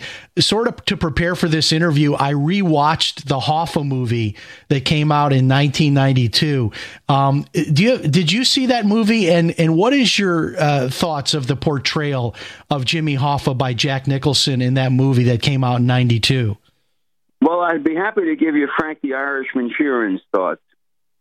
Sheeran went from from doing hits for Hoffa to become Hoffa's right hand man and a staunch ally of Hoffa's in the Teamster labor, labor movement. And uh, he told me that Jack Nicholson's portrayal of Hoffa was right on, that he, he portrayed him beautifully. But the rest of it made no sense, especially the ending. So. Yeah, it, it was a, a, little bit of a confusing movie, but Jimmy Hoffa as a person is really kind of an enigma because you can't really look at the guy. I grew up in a union household. My dad was a union electrician. My dad's brother, my my uncle, was a union electrician. Now they weren't in the Teamsters, but they were International Brotherhood of Electrical Workers. So that whole mm-hmm. union thing. My grandfather was in the, the union IBEW. Uh, my, uh, my one of my uncles was Teamster. He was a truck truck driver. Um, that was every holiday. Everybody gets together. It's all union talking and the what the union is doing and this and that. And and you know, unions are a good thing. I, I think that um, in some ways, obviously. Uh, what Hoffa did, they were good things um, in the beginning. Isn't isn't that right? You would you agree with that? I would agree. I'm glad you saw that. I would agree completely with that. Hoffa's uh, ultimate goal was to be a good president of the International Brotherhood of Teamsters. If along the way he had to kill some people, he wasn't above that. If along the way he put a few dollars in his own pocket, he wasn't above that. But even that, Frank said, when when he had cash in his pocket, he was a soft touch. If somebody came up to him and needed something, Hoffa just took it right out of his own pocket, put it put it in the other guy's pocket. And uh, he, he, had his own set of morals and values, and uh, as he rose in prominence in the Teamsters Union, uh, you know, got to, to the point that it did, where it was uh, just a power to be reckoned with. He got involved with uh, the mafia, and and a lot of it was, as it's discussed in your book, um, you know, the the pension uh, of, of, the Teamsters Union, and and all of that, and we'll get into that a little bit later um, in in the interview. But tell us how you met Frank the Irishman Sheeran, who this book is is really focused on, and uh, who he was. I'd be happy to. This is a, a biography of a very interesting man who did a lot of wrong in his life and who suffered as a result of it. He he had uh, a strong moral code as a as a child. He was raised by a, a man who had his father had studied for the priesthood for five years. His mother went to mass every morning, and Sheeran was raised a very strict Catholic. He was also a very big person. He was six foot four and weighed 220 pounds, and he was he went into the army before the war started in 1941, World War II, and he ended up in what was known as uh, by General Patton as Patton's Killer Division, the division that was to take no prisoners. And uh, Sheeran learned to kill in the army and took no prisoners at times. He said to me that when your lieutenant said, "Take this man behind the line for questioning," you did that. But if he said, take this man behind the line for questioning and hurry back, that meant you killed him uh, and you claimed he was trying to escape. And when Sheeran got out of the war, uh, he was he had 411 combat days when the average was 80. When it when with 200 combat days you could be uh, removed, but but he didn't leave. He he fought the whole war in Europe even after the war was over, he, uh, they kept him longer because the Russian um, soldiers were raping women in uh, Austria, and uh, he was sent to Austria to help protect women in uh, from being raped by Russian soldiers. And that was uh, October. The war had ended in uh, in May, as we know. So anyway, he got out of the war, came home to America, and was at sea. He he had spent from 1941 to 19 late 1945. He had spent as a killing machine, as a soldier, and um, he still wanted to do the right thing when he got back. He got married. He had uh, three daughters. He played uh, football for Shanahan's uh, Catholic football, and he was so huge, you know. Uh, especially in those days, people weren't very big compared to how much bigger they are now. And uh, one day, Sheeran. We'll pick it up right there, Charles. Uh, that's our break coming up. Uh, we're talking about the book, I Heard You Paint Houses The Disappearance of Jimmy Hoffa in 1975. All that and more as we continue our discussion. And also, we'll talk about the movie coming out as well as we return and talk with Charles Brandt. We'll be back. All right, we are back discussing the disappearance of Jimmy Hoffa and this fantastic New York Times bestseller, I Heard You Paint Houses. A couple of other interesting facts about Hoffa. Maybe you, you were uh, uh, too young to remember any of this, folks. If you're listening tonight, maybe uh, you're younger than me. Uh, this was happening when I was a small child. Uh, Hoffa was convicted of jury tampering, attempted bribery, fraud in 1964. There were two separate trials. He went to prison in 1967, was sentenced to 13 years, but then received a presidential pardon from Richard Nixon in 1971. Uh, and that's when he was released, but he was barred from being part of the uh, Teamsters Union as part of his uh, his pardon agreement. But we're back with Charles Brandt, author of the book. And Charles, you were just setting the scene. Uh, the central character in your book is Frank the Irishman Sheeran, and you were talking about he was uh, in combat in World War II. He returns. Uh, he is a trained killer uh, on behalf of the U.S. Army, but he's he's back in, in the in the U.S. He's married. Uh, he's trying to uh, sort of reestablish a life as many people did that returned from uh, the bloody World War II. And uh, pick it up there and, and tell us the rest of it and how he gets to meet Jimmy Hoffa. Well, he was a truck driver working for Food Fair, a big supermarket concern at the time, especially in the Pennsylvania, upstate New York area. and his rig broke down at, a truck stop near Syracuse, and he was trying to get it started. And a, a man, an older Italian man, came over to him and asked if he wanted some help. And he, he said yes. And this man turned out to be Russell Bufalino. Now, Russell Bufalino is going to be played in the movie by Joe Pesci. And Russell is the most powerful mafia boss that nobody ever heard of. But the FBI heard of him plenty. And uh, the commission, Mafia Commission in New York, never did anything of any consequence without going to Russell.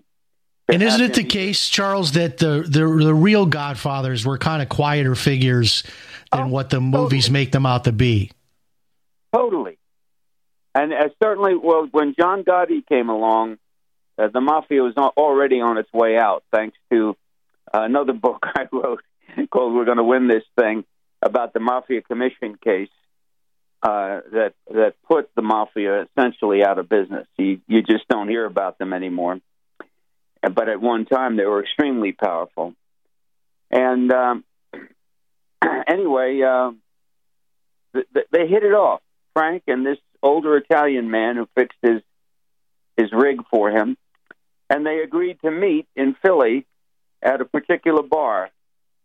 And uh, Sheeran went to the bar.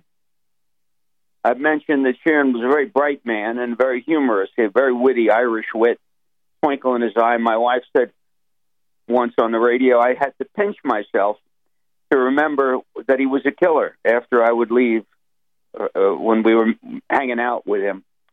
And uh, anyway, um, at this bar that he was going to hang out with, uh, hang out with Russell Bufalino at, uh, he could pick up some money.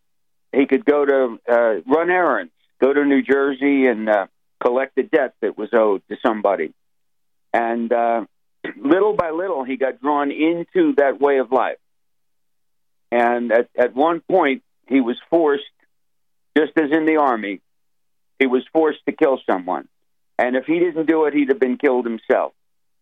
And the man that he killed, a guy named Whispers DiTullio, uh, was overreaching, and under the mob rules, he deserved it. In any So- So he was so so he was drawn into the mob first, and then later introduced to Hoffa. Is that right? Correct. That's exactly right. And what that, interestingly, what that was about, he had seen the movie on the waterfront, and he felt that he was at least as bad as Marlon Brando in that movie, and he'd like to get into union work. And he mentioned that to Russell Bufalino. Well, in the meantime, Hoffa, who but Russell was Hoffa's godfather, and uh, excuse me, No worries. Take a drink of water if you need it. A, a fascinating story. And take a little break there and let me know when you're ready. Uh, okay, I'll take a little sip. Yeah, as as when I was growing up uh, around the unions and all that in Chicago, they used to call a man like Frank Sheeran. They used to call him Muscle, and uh, a lot of the uh, the union leaders would have a guy or two like this with them, pretty much twenty four hours. Yeah. And so um, Hoffa asked Russell for some muscle. He needed muscle. He needed muscle in Detroit, where his local union was, and he needed muscle in Chicago. And uh, so Sheeran was taken by surprise. They were sitting at this uh, hangout, and the phone rang. And in those days, there were no cell phones, and so the the phone was with no portable phones. You know, the phone was brought over to the table that Frank was sitting at, and uh, Russell said to him, "Say hi to your union boss, Jimmy Hoffa."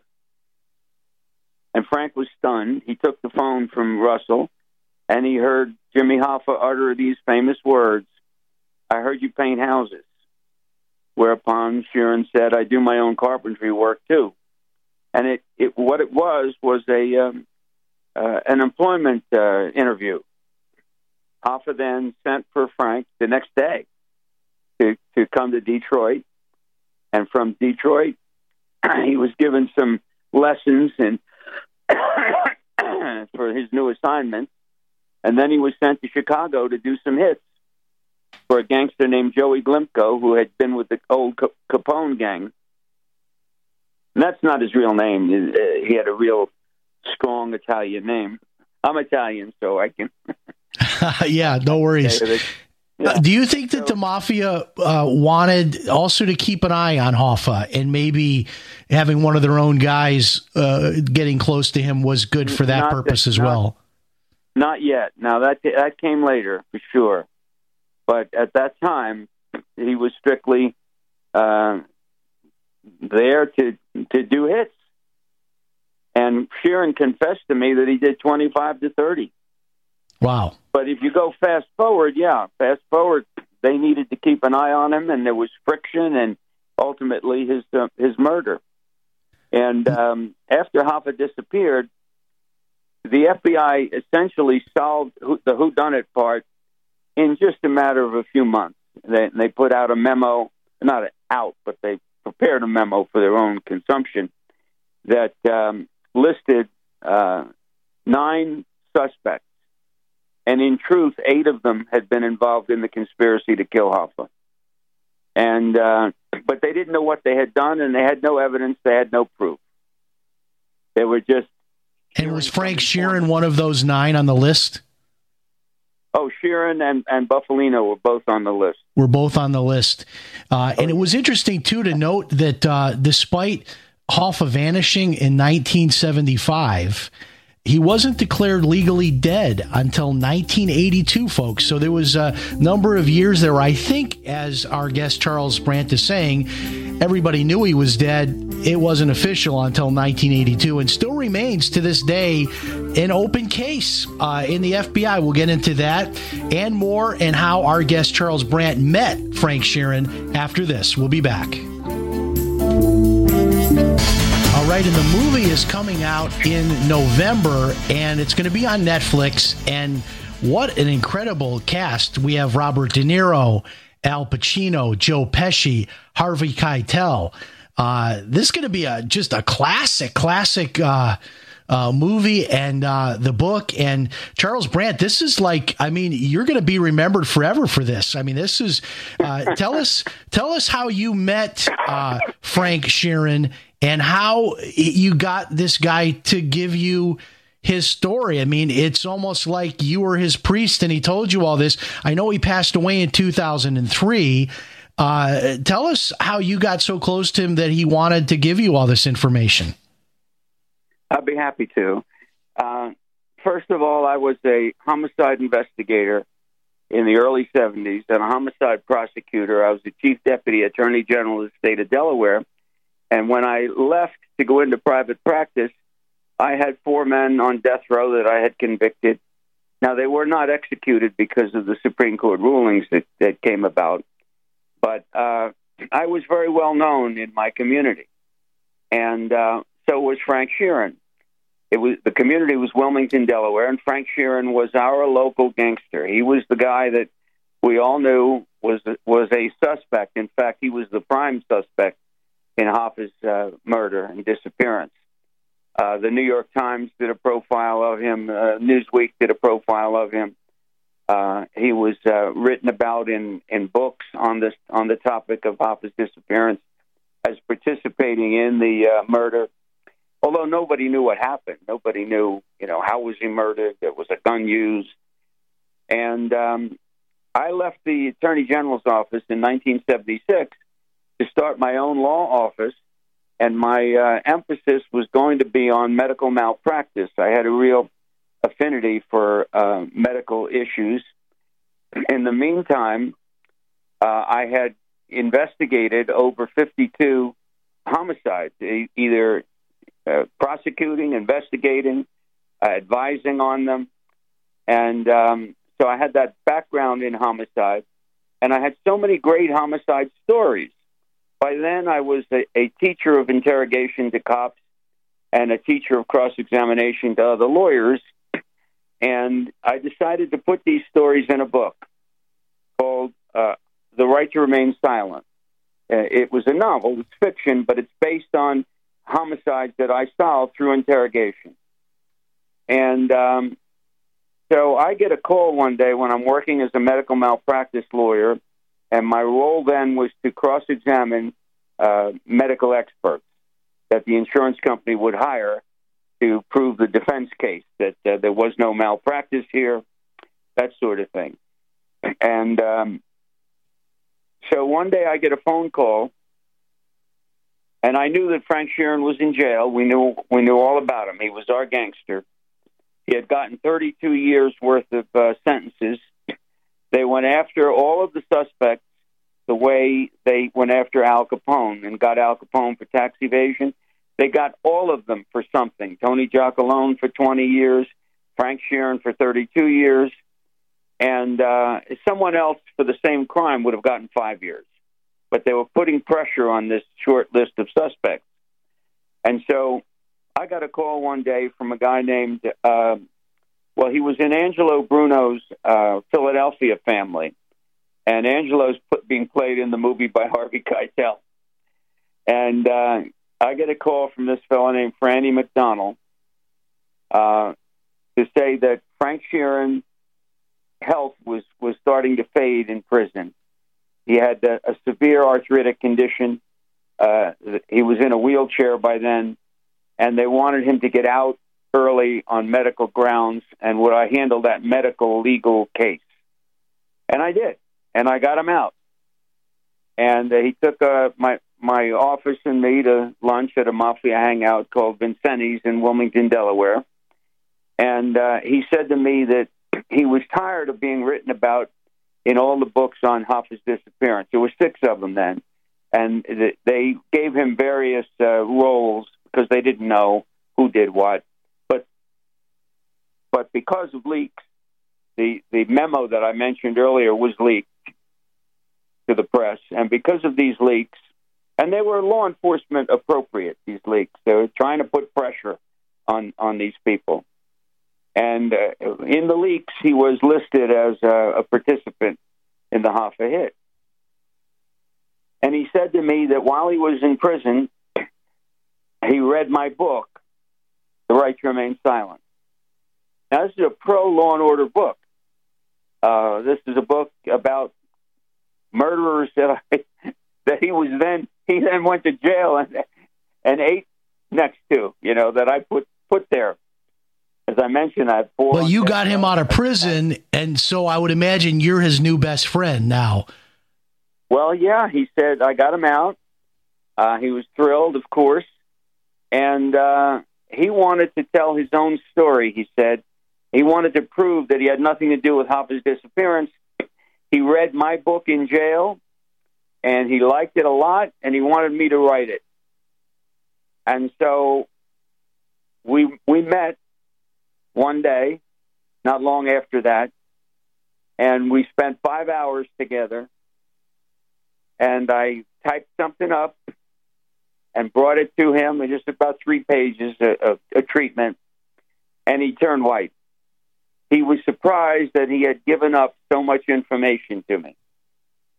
And, you know, he didn't realize that I was this cross examiner. That's what I did for a living you were an expert at getting the truth out of people, but at that point, he was yeah. still not willing to admit that he was involved in Hoffa's disappearance. No, he was willing. He did. He admitted it. Oh, he did. He came right out and admitted that, in that first meeting that with very, you. That very first meeting. Wow. He admitted that he was there, but and, and he was there. He claimed to keep an eye on things for Russell, which means you're guilty of murder. Right. You're there, you're part of the conspiracy but he didn't admit yet. He gave me uh, eighty uh, percent of what happened to Hoffa, but he didn't admit yet that that he um, was the, was the actual killer. And uh, and I knew I would get it the next time from him, but there was no next time. He read the the, the uh, what he had told me. He said, "You can't you can't write this. Russell Bufalino's still alive. Billy is still alive. People I'd written about." he gave me names. I mean, I took I took them from him.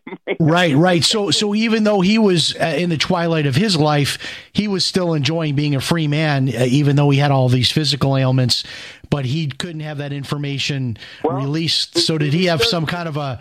Was there a deal with you, like after I die, then you can do what you No, do, or you no. just decided to do that? No, no. There, I, the deal was I was going to write a story about how he had nothing to do with Hoffa's disappearance.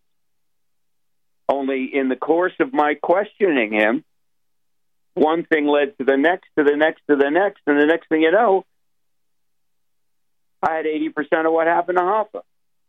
Wow. wrote it up. He turned to stone. He said, "You can't use this." He took it from me. Of course, it was on computer. I had it. I still have it. In fact, um, Bob De Niro wanted a copy of it. I gave it. you know, th- this sounds very similar to the. Uh, to, this sounds very similar to the Stephen Michaud interview of Ted Bundy uh, when he interviewed him in prison. Um, he he sort of took it from the angle of, well, we know you didn't do any of this, but just theoretically, if you did, what would you have done? And in a hundred hours, he got all the details of every crime. And Beautiful. but that was I, a beautiful job. That was one of the many beautiful jobs that law enforcement and people with a with a knack have done. On uh, there's a, a show tonight on the BTK killer, and he's another one of these guys that uh, was full of remorse and full of uh, was a confession waiting to happen. And that's what what I had with Kieran. Yeah, and once you get talking, and, and once you get talking, and who, who knows what you're going to say, especially if there's a little bit of liquor involved there, who knows what's going to come out of someone's mouth. All right, our final segment. You got to get the book. You got to see the movie. I heard you paint houses. Charles Brandt is here, and we'll be back. All right, we are back. You can pick up your copy of the book over at Amazon. It has almost a thousand reviews, and it's very highly rated. And I can personally recommend it. Uh, just fascinating page turner. And the movie's coming out this fall. The book is I Heard You Paint Houses. Charles Brandt is here. And Charles, before we get into the actual hit on Hoffa, the house in Detroit, the blood, and all of that, I want to digress and ask you. You got to share with our listeners what happened uh, when you brought up the issue of JFK's assassination with Frank Sheeran. Yes. One of the scarier moments of my time with Frank. And this was during that first um, meeting that we had, that five hour meeting. I asked him, um, one of the things that, that I taught when I taught interrogation was you want the person talking. You don't want them to stop. You don't want them to, to pause and think about what they're saying. You want them to talk about anything. Just get the mouth moving, and the truth will find a way out. In the meantime, I had been raised a, a Roman Catholic myself, and so I could appeal to Frank on that basis. But at one point, uh, it, it started to get a little sluggish.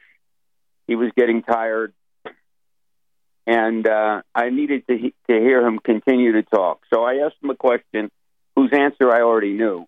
The question was, why were there so many people involved in this? Eight, eight people involved in this.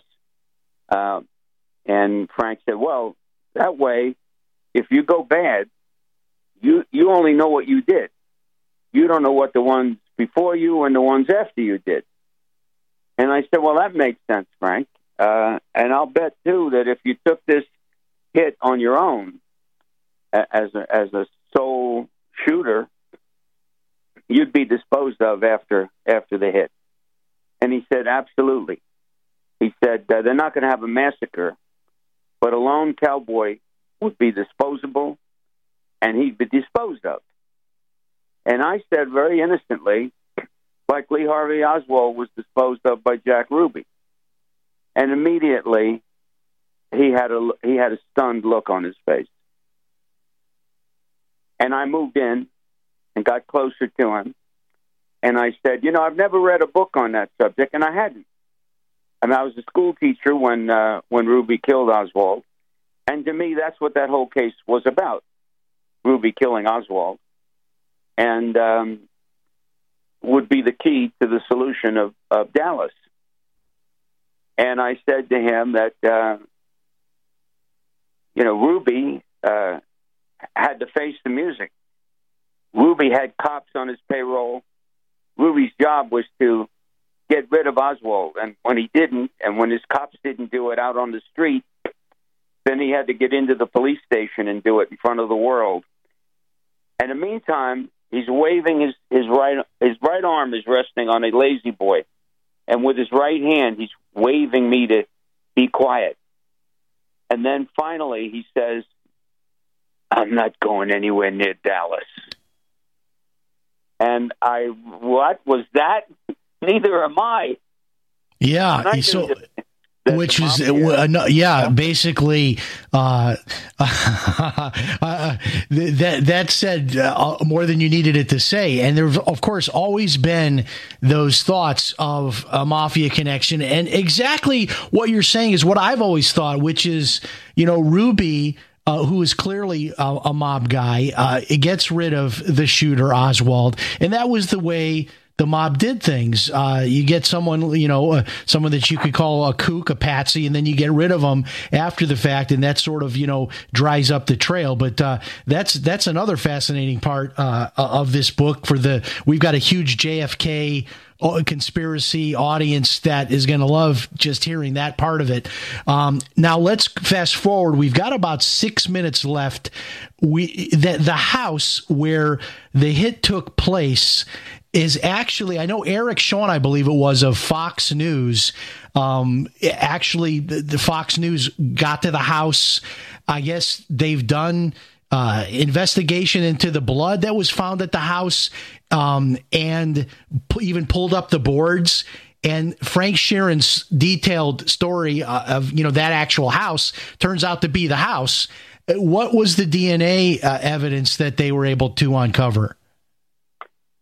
See, I, I wasn't involved in that, uh, and and Frank, uh, after he shot Hoffa in that house, he immediately left it, and the the body was disposed of in a crematorium.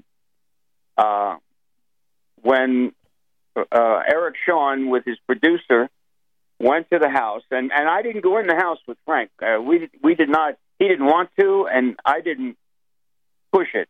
I drove him to Detroit. We found the house exactly where he said it was. He described the interior, and I didn't go in. The, I wrote the book, and then based on the book, Eric Shawn went out there with his producer and went in and saw that the house was described exactly as I had described it in the book, and it clearly was the house. And he then hired a uh, a forensic specialist who sprays luminol on uh, on floorboards, and if they glow a kind of bluish glow to them, that's indicative of of old blood. Uh, the iron in the blood uh, is still there. Now, DNA is another story. Over time, the DNA is going to degrade, and so now you're talking about a hit in 1975, and this was 2003 uh, when um, when uh, Eric Shawn went in there. Anyway, they found a, a trail of blood that would match the carrying of the of the body out the back door. If a, a body bag wasn't used, uh, we we don't know. Sheeran didn't know. So, anyway, that's the story on the blood. I mean, just interestingly enough, I mean, it's like, okay, how many houses have a trail of blood in them? I mean, I, I mean, Well, that's exactly right. I, I mean, that's just, I mean, I, I mean, corroboration to, to the nth degree, uh, uh, right there. Now, now the, the the part of the story I think that's fascinating is just as complicated as uh, Jimmy Hoffa is as a person. Um, we've got a complicated guy here too with Frank Sheeran because in in one sense he's sort of like hero worshiping Hoffa, but then ends up being the killer of Hoffa, eh, which is probably going to confuse a lot of people. Uh, he had no choice though, isn't that right? Well, he said to me that if uh, if I ever said no to Russell, I'd have been just as dead. Jimmy would have been just as dead, and I'd have gone to Australia with him, meaning gone down under and been killed. Uh, it's another expression of theirs. So he got the order Uh, from the Godfather. was- He got the order from the Godfather to kill Hoffa. Is there anything Oh, in your book that tells us why the mafia wanted him dead? Did they just didn't want him coming back after he was out of the union? What was the reason? It, it was it, there was a complicated uh, bunch of stuff going on at the time. Uh, there was a uh, a gangster named Tony Provenzano who was a capo in the Genovese crime family in New York, Fat Tony Salerno uh, family at that time, and he and Hoffa had a feud in prison. Uh, they came to blows, and he was just gunning for Hoffa. And uh, when Hoffa got out of prison and was told that he couldn't run for the union presidency, uh, he said, "I'm going to sue. I'm going to sue and get that right." Uh, the the current president Fitzsimmons has allowed the mafia to run rampant uh, th- uh, and, and take over the Teamsters. And Hoffa began to say things that were imprudent. One of the techniques you'll see a lot of techniques in this book for for uh, interrogation. One of the techniques you use is you ease the, the guilt on the part of the killer by making it clear that Hoffa dug his own grave and that he caused his own death. And he did so. Uh, Sheeran would explain, well, he was just puffing. He wasn't going to rat on anyone, but he was making some very imprudent comments um, on the air. He became a loose end and he became a threat. And what the mob does Yeah. with people like that is you disappear. So all of these stories about being buried under what was it, Giant Stadium, and these different. Uh, it he ended up in a if crematorium. I may, if I may take take a hold of that one, Giant Stadium one, uh, at a book signing that I was doing, a fella handed me his book and said, "Make this out to Bob Garrity." And I said, "How do I know that name?" And he said, uh, "I was the Hoffa case agent with for the FBI. He was in charge of the Hoffa investigation." And he Wow. said to me, um, Ten seconds, always Charles. We always like cheering for it, uh, but uh, anyway, you'll have to read the book for the rest. Yeah, w- we ran out of time. Fantastic book, Charles Brandt. I heard you paint houses. Get yourself a copy. If it's Sunday night, it's Jim Paris Live. We'll talk to you next time.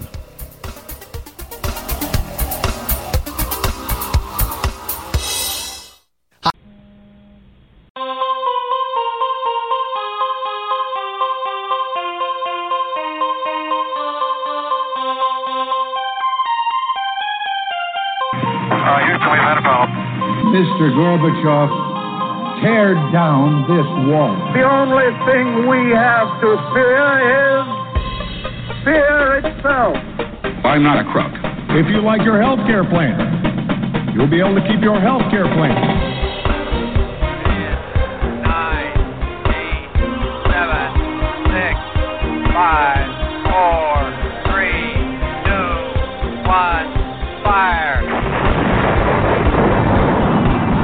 Listening to Jim Paris Live, your source for the latest news on money, politics, prophecy, and preparedness. And now your host, the editor in chief of ChristianMoney.com and the author of more than 30 books, Jim Paris. All right. Hello, everybody. Welcome to our second segment uh, with our special guest tonight, Shawn Levy. Tell you a little bit about him. Uh, go to Amazon. You've got to check out his Amazon page. There are several books he's written. If you're somebody that's interested in entertainment, you're going to love his list of books. He was the writer, I did not realize this, of Rat Pack Confidential, which was that, that huge best selling book about the Rat Pack, which I, I've got to get that book because I'm super fascinated with that whole era. He has a book out about Paul Newman, uh, Robert De Niro, and others. He's a former movie reviewer, and his latest book is The Castle on Sunset, which is all about the Chateau Marmont, the hotel where Hollywood's biggest names have stayed for over 90 years. And Shawn Levy, welcome to Jim Paris Live for the first time, sir. Thanks so much for having me. I wanted to ask you, am I pronouncing your last name correctly? You are. Sh- Okay, very good. Because I know I could have gone uh, a couple of different ways with that, and I, I thought I had it right. I listened to a couple of other interviews that you had done. The Chateau Marmont. Um, I'm so interested in this. I guess we start by tell us when this was built and uh, how it became a, a place for the celebrities to go to. Like, take us way back to the very beginning to start with. It opened in 1929 as a 43 unit apartment building in the um, unpaved stretch of Sunset Boulevard that connected Beverly Hills to the city of Los Angeles. Um, it was built by a lawyer who'd never uh, been a hotelier or an apartment owner for that matter. It was uh, designed by his brother in law in imitation of a chateau in the Loire Valley of France. Um, and they opened it six months before the stock market crashed. So, after a couple of years of failing to lease it out, they sold it to a man who turned it into a hotel. He happened to be uh, someone who had helped found the movie business in Hollywood, and he had a lot of film connections. So people immediately started showing up at his hotel from the world of film. So since about 1932, it's been a showbiz hotel. And and in the beginning, you're saying it was on a dirt road, and it yeah. had sort of a rustic vibe to it. It, it. it still had that rustic vibe for many years following that. Isn't that right? Yeah, Sunset Boulevard was part of LA County, but it wasn't incorporated in, in either Beverly Hills or Los Angeles. West Hollywood didn't exist as a city. So it was a little bit of an outlaw community. There were speakeasies during um, Prohibition, there were casinos and brothels and uh, clubs where gay men and women met. Um, it was it was a uh, it was kind of a red light district, and and the Chateau Marmont stood at the eastern edge. So on the one hand, I'm sorry. On the one hand, it was looking toward the city of Los Angeles. It was a promontory. It was an eight-story building built on a hill with nothing around it. Um, you could see everywhere. On the other hand, you were kind of nowhere, which meant that you didn't have to deal with city cops, city inspectors. Um, it, it was in a unique place until it got swallowed up by the whole city.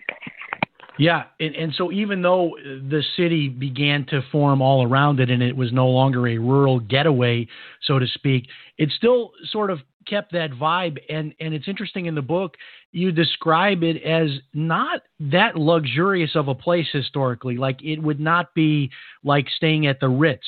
The Ritz, this is not the Ritz. This is sort of a, a rustic, bohemian type of a vibe to it and that was part of the charm of it. People didn't expect it to be the Ritz. Correct. It, you know, it wasn't even the Beverly Hills Hotel or the Beverly Wilshire or the Ambassador, which were the great showbiz hotels of the time. It was built really beautifully, but they ran out of money on furnishings. So they were hoping to uh, rent out as apartments these units, and people would bring their own furniture. But that wasn't what happened. So it was furnished very cheaply and then, sort of bric-a-brac, as the Depression sunk in, you could get estate sales from people who had lost their fortunes in Beverly Hills. So there, you know, it, it always had this funky decor. Depending on which room you went in, you didn't know what furniture would be there. Whereas most hotels, there's a uniformity to the design, and that appealed to a lot of people. It made them think they were staying in an apartment and not in a ho- hotel. It made them feel like they were in Europe, not in Los Angeles. It, it it had some real allure for people who had to work in Southern California, usually in the movie business, but they didn't want to quote unquote go Hollywood. They could pretend to be somewhere else when they were inside their unit at the chateau. And they could stay there. It was like a, a like an apartment without a lease because each unit was designed as an apartment, as your book points out, and it had a kitchen in it and everything. So you could stay there long term. And many of the stories in your book are about people that did just that. This was not a, a two or three night stay. Some of these people stayed for many months. Isn't that right?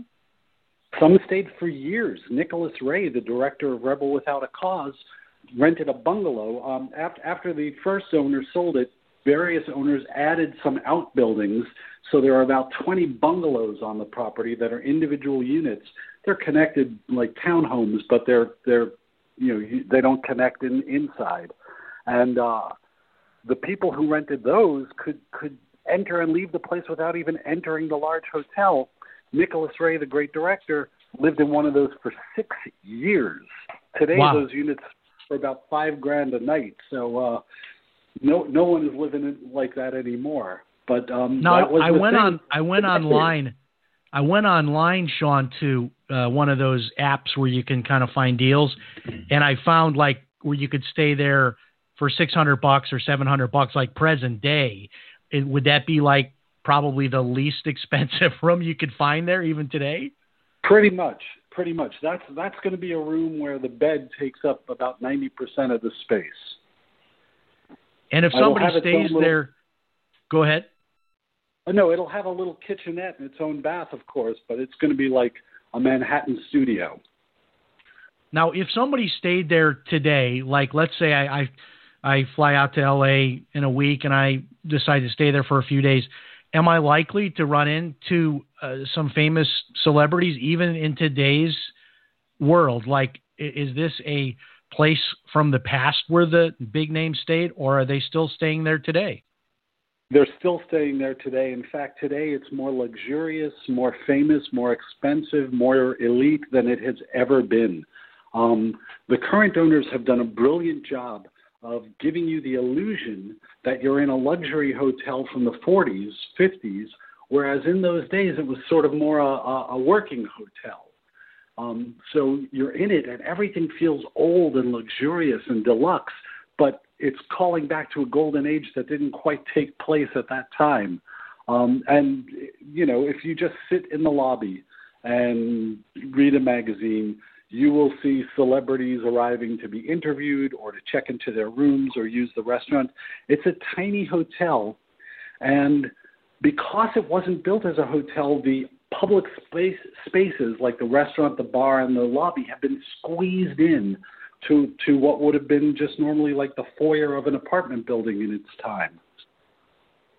Very so interesting. They're right there in your face. Yeah. Now, now, my uh, and this might give you a little bit of insight that I'm not like a huge follower of entertainment news, but I follow news as much as anybody else. And my uh, first real memory of the Chateau Marmont was to hear the story of the death of John Belushi. And is is that what put the Chateau Marmont on the map as far as just the general public's awareness of it? Yes, absolutely. 1982. For that matter, people in Los Angeles really didn't know the place intimately well. It's a landmark and it's visible, but it's not clearly identified by signage, and it wasn't really famous. Even in like 1960, when the hotel was some 30 years old, the Los Angeles Times was identifying it to its readers as a hotel on the Sunset Strip that caters to show business people. It wasn't famous. Belushi's death at a time when the hotel was sort of bohemian and obscure really put it on the map. Um, people started requesting Belushi's bungalow to stay in, uh, even though management had taken great pains to, you know, redecorate it and not make it a tomb or a a shrine. Um, and and ghoul tours stopped by, you know, the sort of things that take you to true crime scenes. Um, and it just became something that everyone knew about the place. Suddenly, this this kind of obscure, open secret became very well known. Now, yeah, it kind of brings back the memory of the O.J. Simpson house, which got so much traffic even after he left the house, they had to tear the house down and actually yeah, yeah, re- put a new house in place. Now, it's interesting because I was reading a little bit about, just kind of refresh my memory, about the John Belushi death. Um, that that same day, if if I'm getting the story right, Robin Williams and Robert De Niro were visitors to his hotel suite there. Yeah, that's right. Um, they they both testified to the grand jury that looked into that eventually uh, led to the conviction of the woman who gave Belushi the fatal uh, uh, uh, uh, injection of heroin and cocaine. Um, they they both were partying with him. Um, lots of people were. You know, it was kind of an open secret that Belushi was was using drugs and kind of out of control, but he was a 33 year old man, and people couldn't really tell him what to do. And the people who were likeliest to tell him what to do were back east in New York. His wife, his partner Dan Aykroyd, his former boss Lorne Michaels. They were the people who had real influence over him, and they were trying to get him back to New York at the time that he died. Yeah, and just just so many stories uh, in this book, both present day and going back historically. And I want to get into a few different stories. Uh, tell us about Natalie Wood and James Dean uh, being there for the extended stay uh, with their movie production. I mean, some of these names are just legends, and just to think that you could see them all sitting around the pool working on a script together, I, I just can't even imagine it. Yeah, yeah. Um, Nicholas Ray, the director of and, and creator of Rebel Without a Cause, um, was living at the hotel for six years at the time he made that film, and he used to throw a Sunday afternoon kind of soiree. His bungalow was right by the pool. People would come over, they'd swim, they'd make meals, they'd you know get out the bongos and the reefer because it was the 50s, and they were just these long kind of cool parties, bohemian parties in Hollywood. And during the years that he was developing Rebel Without a Cause, Ray started inviting a lot of teenagers, including kids from Hollywood High, just down Sunset Boulevard, who were looking to be involved in the movie business and in this film in particular.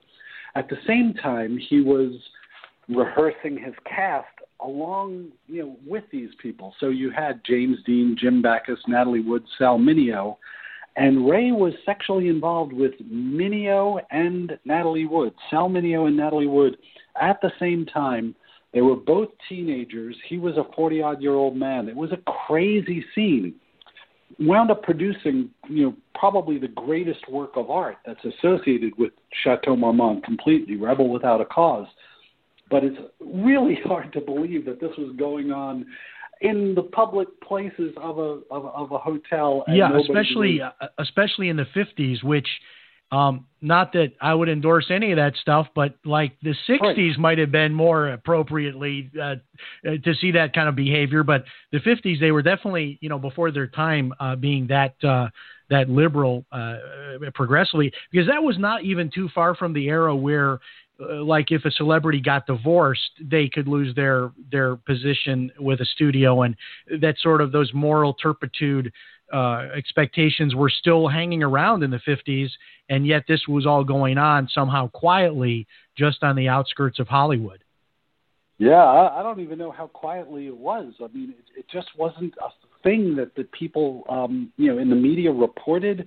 That people would report to the media.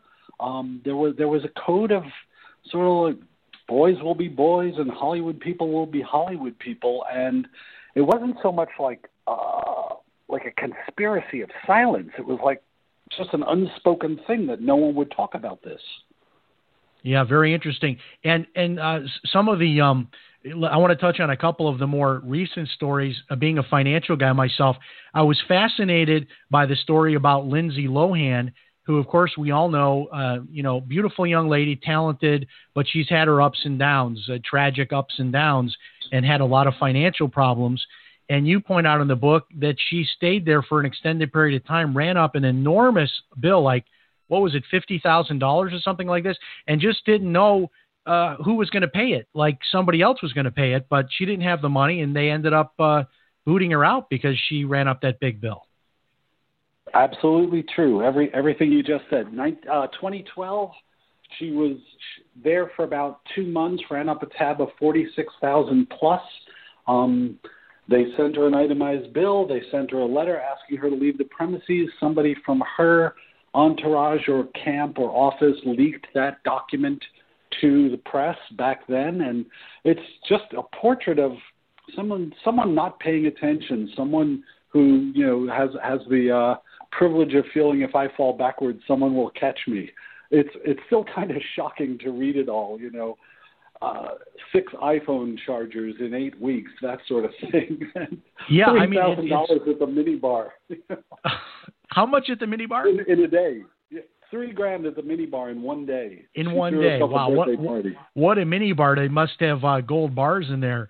Um, you know, oh, it yeah. is interesting though. You, you talk about like how the rest of us live and the celebrities, and just the idea that somebody would run up a forty-six thousand dollar bill and kind of have the thought like someone else is going to come in and take care of this, like my studio, or somebody's going to come in and and pay this bill, I'm not going to have to be worried about this. I'm the kind of guy where I'm on a cruise ship or in a hotel room. I'm checking my total bill every day because I know at the end of the trip I'm to have to uh, settle up, and you never know, you know, how much you're spending until you kind of look at the, you know, the bottom line. And then another bizarre story was Britney Spears, again, another beautiful young, super talented lady that's had problems. Uh, she was eating in the restaurant, if I understand it, and maybe was having some kind of a personal emotional crisis or something and began smearing food all over her face. Is that right?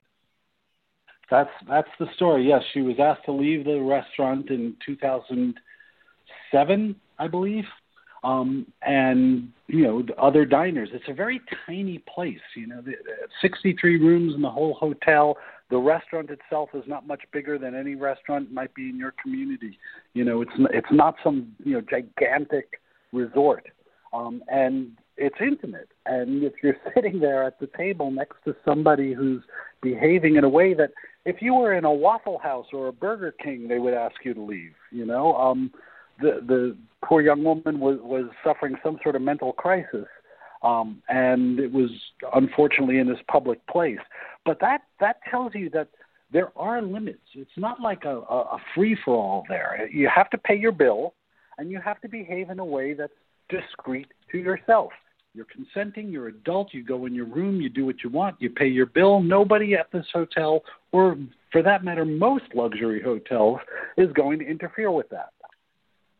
Yeah, it, it I mean, it, it still is a hotel and it still is a business nonetheless. Um, one of our listeners is emailing asking, what is the security like there? I don't want to give away anything like, you know, to endanger anybody, so let's not do that. But like, is it really strict security? If you were like in there and let's say George Clooney walks in and you say, hello, Mr. Clooney, can I have your autograph? Would you be thrown out on the curb for approaching somebody like that? No, I mean you may be made to feel uncomfortable, which I think is probably a little bit appropriate. It's it's as I say, it's a tiny, intimate place. But I think if you if if you're if you're decorous, if you're polite, um, you may be told no, I'm sorry, and then you need to accept that. But there are limits about say live, you know, sharing on Facebook Live. If George Clooney was eating with his wife, I'm certain okay. that some from the staff would come over and ask you to stop and or leave. Um, right, because as much money as these paparazzis get paid for these pictures they get, you think they'd all be renting rooms there, have their lenses pointed out the door down the yeah, hallway. Not a six hundred bucks a night, you know, that's a gamble. It is. there may I, not I be was a six hundred dollar story. now, now, tell me uh, in terms of of any other sort of dark things that have happened there. Of course, we, we just talked about John Belushi. Is were there any other famous crimes, deaths, or anything sort of dark like that that happened that maybe would be less known by the public than the Belushi story? Um, you know, surprisingly few. Uh, there for sure there was one other suicide. There was a suicide a, a fellow who was a songwriter and screenwriter who'd kind of come to the end of his his rope in the 1950s. And I'm not going to be able to pull his name off the top of my head, unfortunately. What was interesting to me was that at the time, it was the, the, the newspaper reports, which were pretty small, just just gave the address of the hotel. He was staying at the hotel, but the hotel was so unknown in the 50s that saying Chateau Marmont and then giving the address would have been pointless. People didn't know what Chateau Marmont was, so they just gave an address on Sunset Boulevard in the Los Angeles Times. Um, it was it was an obscure place, and that's where this fellow went to uh, put an end to his, his suffering. Other big names, Marilyn Monroe is mentioned in your book. Talk about Marilyn. She was there on and off you know a couple of times. Nothing nothing super sensational. There's a funny funny yarn about a Time magazine reporter talking to her in the sitting room of her suite, and she says, sort of absently, "Can we continue this conversation in the bedroom?" And you know, his, his heart goes into his throat, and he follows her in there, and she lays at the bed on the bed and points to a chair. And she just wants to lay down. She's feeling tired. She'll right. She wasn't propositioning him. No.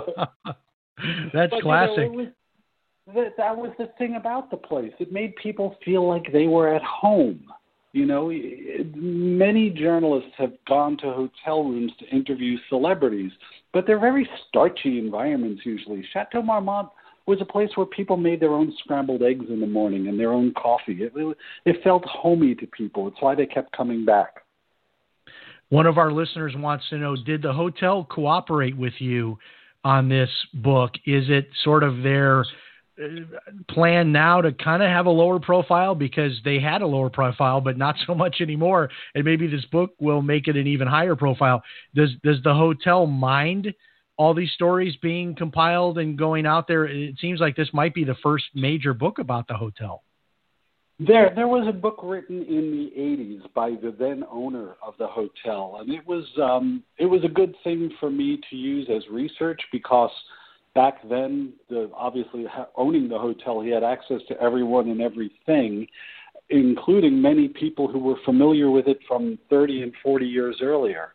Um, the current ownership are much more brand oriented and image oriented and I don't think they appreciate not being able to control their story but it's this is an affectionate portrait of their hotel and um, there are very few things in it that, that could be construed as invasion of privacy uh, about anyone who works there today, anyone who's staying there. It's it's it's a serious work of journalism and history that happens to be filled with dishy stories, but these are things that happened. Um, so yeah, you know, I, I think they'd rather that their their name and their brand and their image be 100% under their control, but they're only owning a legacy for a little while. There are generations before them who've owned and you know altered the place significantly. There are generations to come, and this this story is just capturing a bunch of Hollywood history and a bunch of Los Angeles history in one place. It's not really an expose. so many big names in here Groucho Marx, Dean Martin, Paul Newman. Um, if if somebody read this book, uh, other than the names we've already mentioned tonight, uh, who would who would have some of the larger stories uh, in the book that had a bigger footprint in your book? What are some of the names that uh, maybe share with us a couple more anecdotes uh, of a couple of the folks that uh, might have had you know bigger roles in your book in terms of, of the information you were able to get about them? Sure. Um, Roman Polanski stayed there twice at very um, different different parts of his life. He was first there in the 1960s with his wife Sharon Tate, and they Wow. were kind of a beautiful couple of the time. Yeah. They used to throw a Sunday afternoon brunch that a lot of their friends who were staying in the hotel or from around the the movie business would would attend. And um, when she got pregnant, she told him that she did not want to bring a baby home to a hotel and thus they rented the house where they were she was murdered by Charles Manson's followers Wow. who were looking for someone else entirely. She just happened to be renting the house. Uh, they were looking for the previous tenant.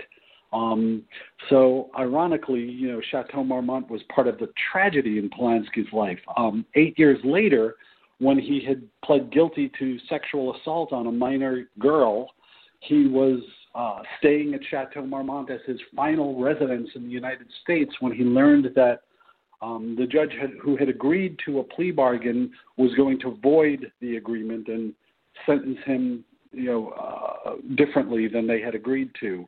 Um, and that's the place from which he fled the United States, um, which is now what 40 years ago. So, it, you know, there's somebody who So much passed through the history there. Yeah, I mean, yeah, yeah. It, biography it's like any is any one of these stories, any one of these stories, you just can launch into. I mean, so much incredible history. Uh, how about one more? G- give us one more before we run out of time. Uh, N- Natalie Okay, Wood sure. was was she was she there only as a result of uh, uh, James Dean, Rebel Without a Cause, or was she there with Robert Wagner in, in that stage of her life as well? No, no, I don't believe so. Um, That was know, just the early days. res- yeah, once you're a resident of Los Angeles, unless you're living there, you don't visit. You know, you don't stay there. Um, Jim Morrison of the Doors, the rock and roll era, had sort Oh, of yeah. worn out his welcome through, at all the hotels on Sunset Boulevard, and he arrived at Chateau Marmont, and uh, he had this very druggy bohemian scene going on in his bungalow, and he nearly killed himself doing a stunt. Um, he liked to to do what he called his Tarzan bit, and he would be in one upstairs window and grab a drain pipe or a lamp and go swing into another upstairs window. and uh, he was on a second story of his bungalow at Chateau Marmont, and he pulled off this stunt, and he um, slipped, and he banged off the first floor roof, like the roof over the doorway, and then he hit the ground. So he was lucky. He, he you know, the the first roof broke his fall. And he was limping around a bit after that, and it was soon before he moved to France and, and died. and he was uh, was that his last night there? No, you know, I mean, he didn't he didn't muss and fuss. He just went inside. There was, you know. Yeah, it was just part of the part of the scene. Yeah, unbelievable. So if you're a if you're a student of history, if you're fascinated with history, folks, or entertainment, or both, it's a beautiful book. It's a hardcover book, and uh, it is very lengthy, very well footnoted, nearly 400 pages, including a nice section in the center with some beautiful pictures and uh, very, very well done. I I'll tell you, in reading segments of the book, I almost feel transported to the moment, which is what I always tell writers. I'm a writer. If you can take me to that place, if you can take me to that time, you did it. And you really did a great job on this. Uh, the book is Castle on Sunset. It is available on Amazon.com. And Shawn Levy, do you have a website or anything else you'd like to uh, leave with our listeners tonight? Uh, ShawnLevy.com. There's information about my other books and some writing and photos, um, and about some of my other writing and projects. So sure, ShawnLevy.com. Very good. So it's it, it's Shawn S H A W N last name Levy L E V Y. So would that be ShawnLevy.com? correct. ShawnLevy.com. And of course, there's a big Amazon page about him if you go there and you can just Google Castle on Sunset. You'll find it available everywhere. Shawn Levy, thank you so much. Fascinating interview, and we wish you the best with the book, and we hope you'll come back again. Oh, happily. Thanks so much for your time and interest. Thank you very much. Wow, what a great book, and I I loved the uh, the story about Jim Belushi. It just gives me chills, and uh, the pictures in this book. It it this place almost looks haunted to me. It's just kind of got an interesting vibe.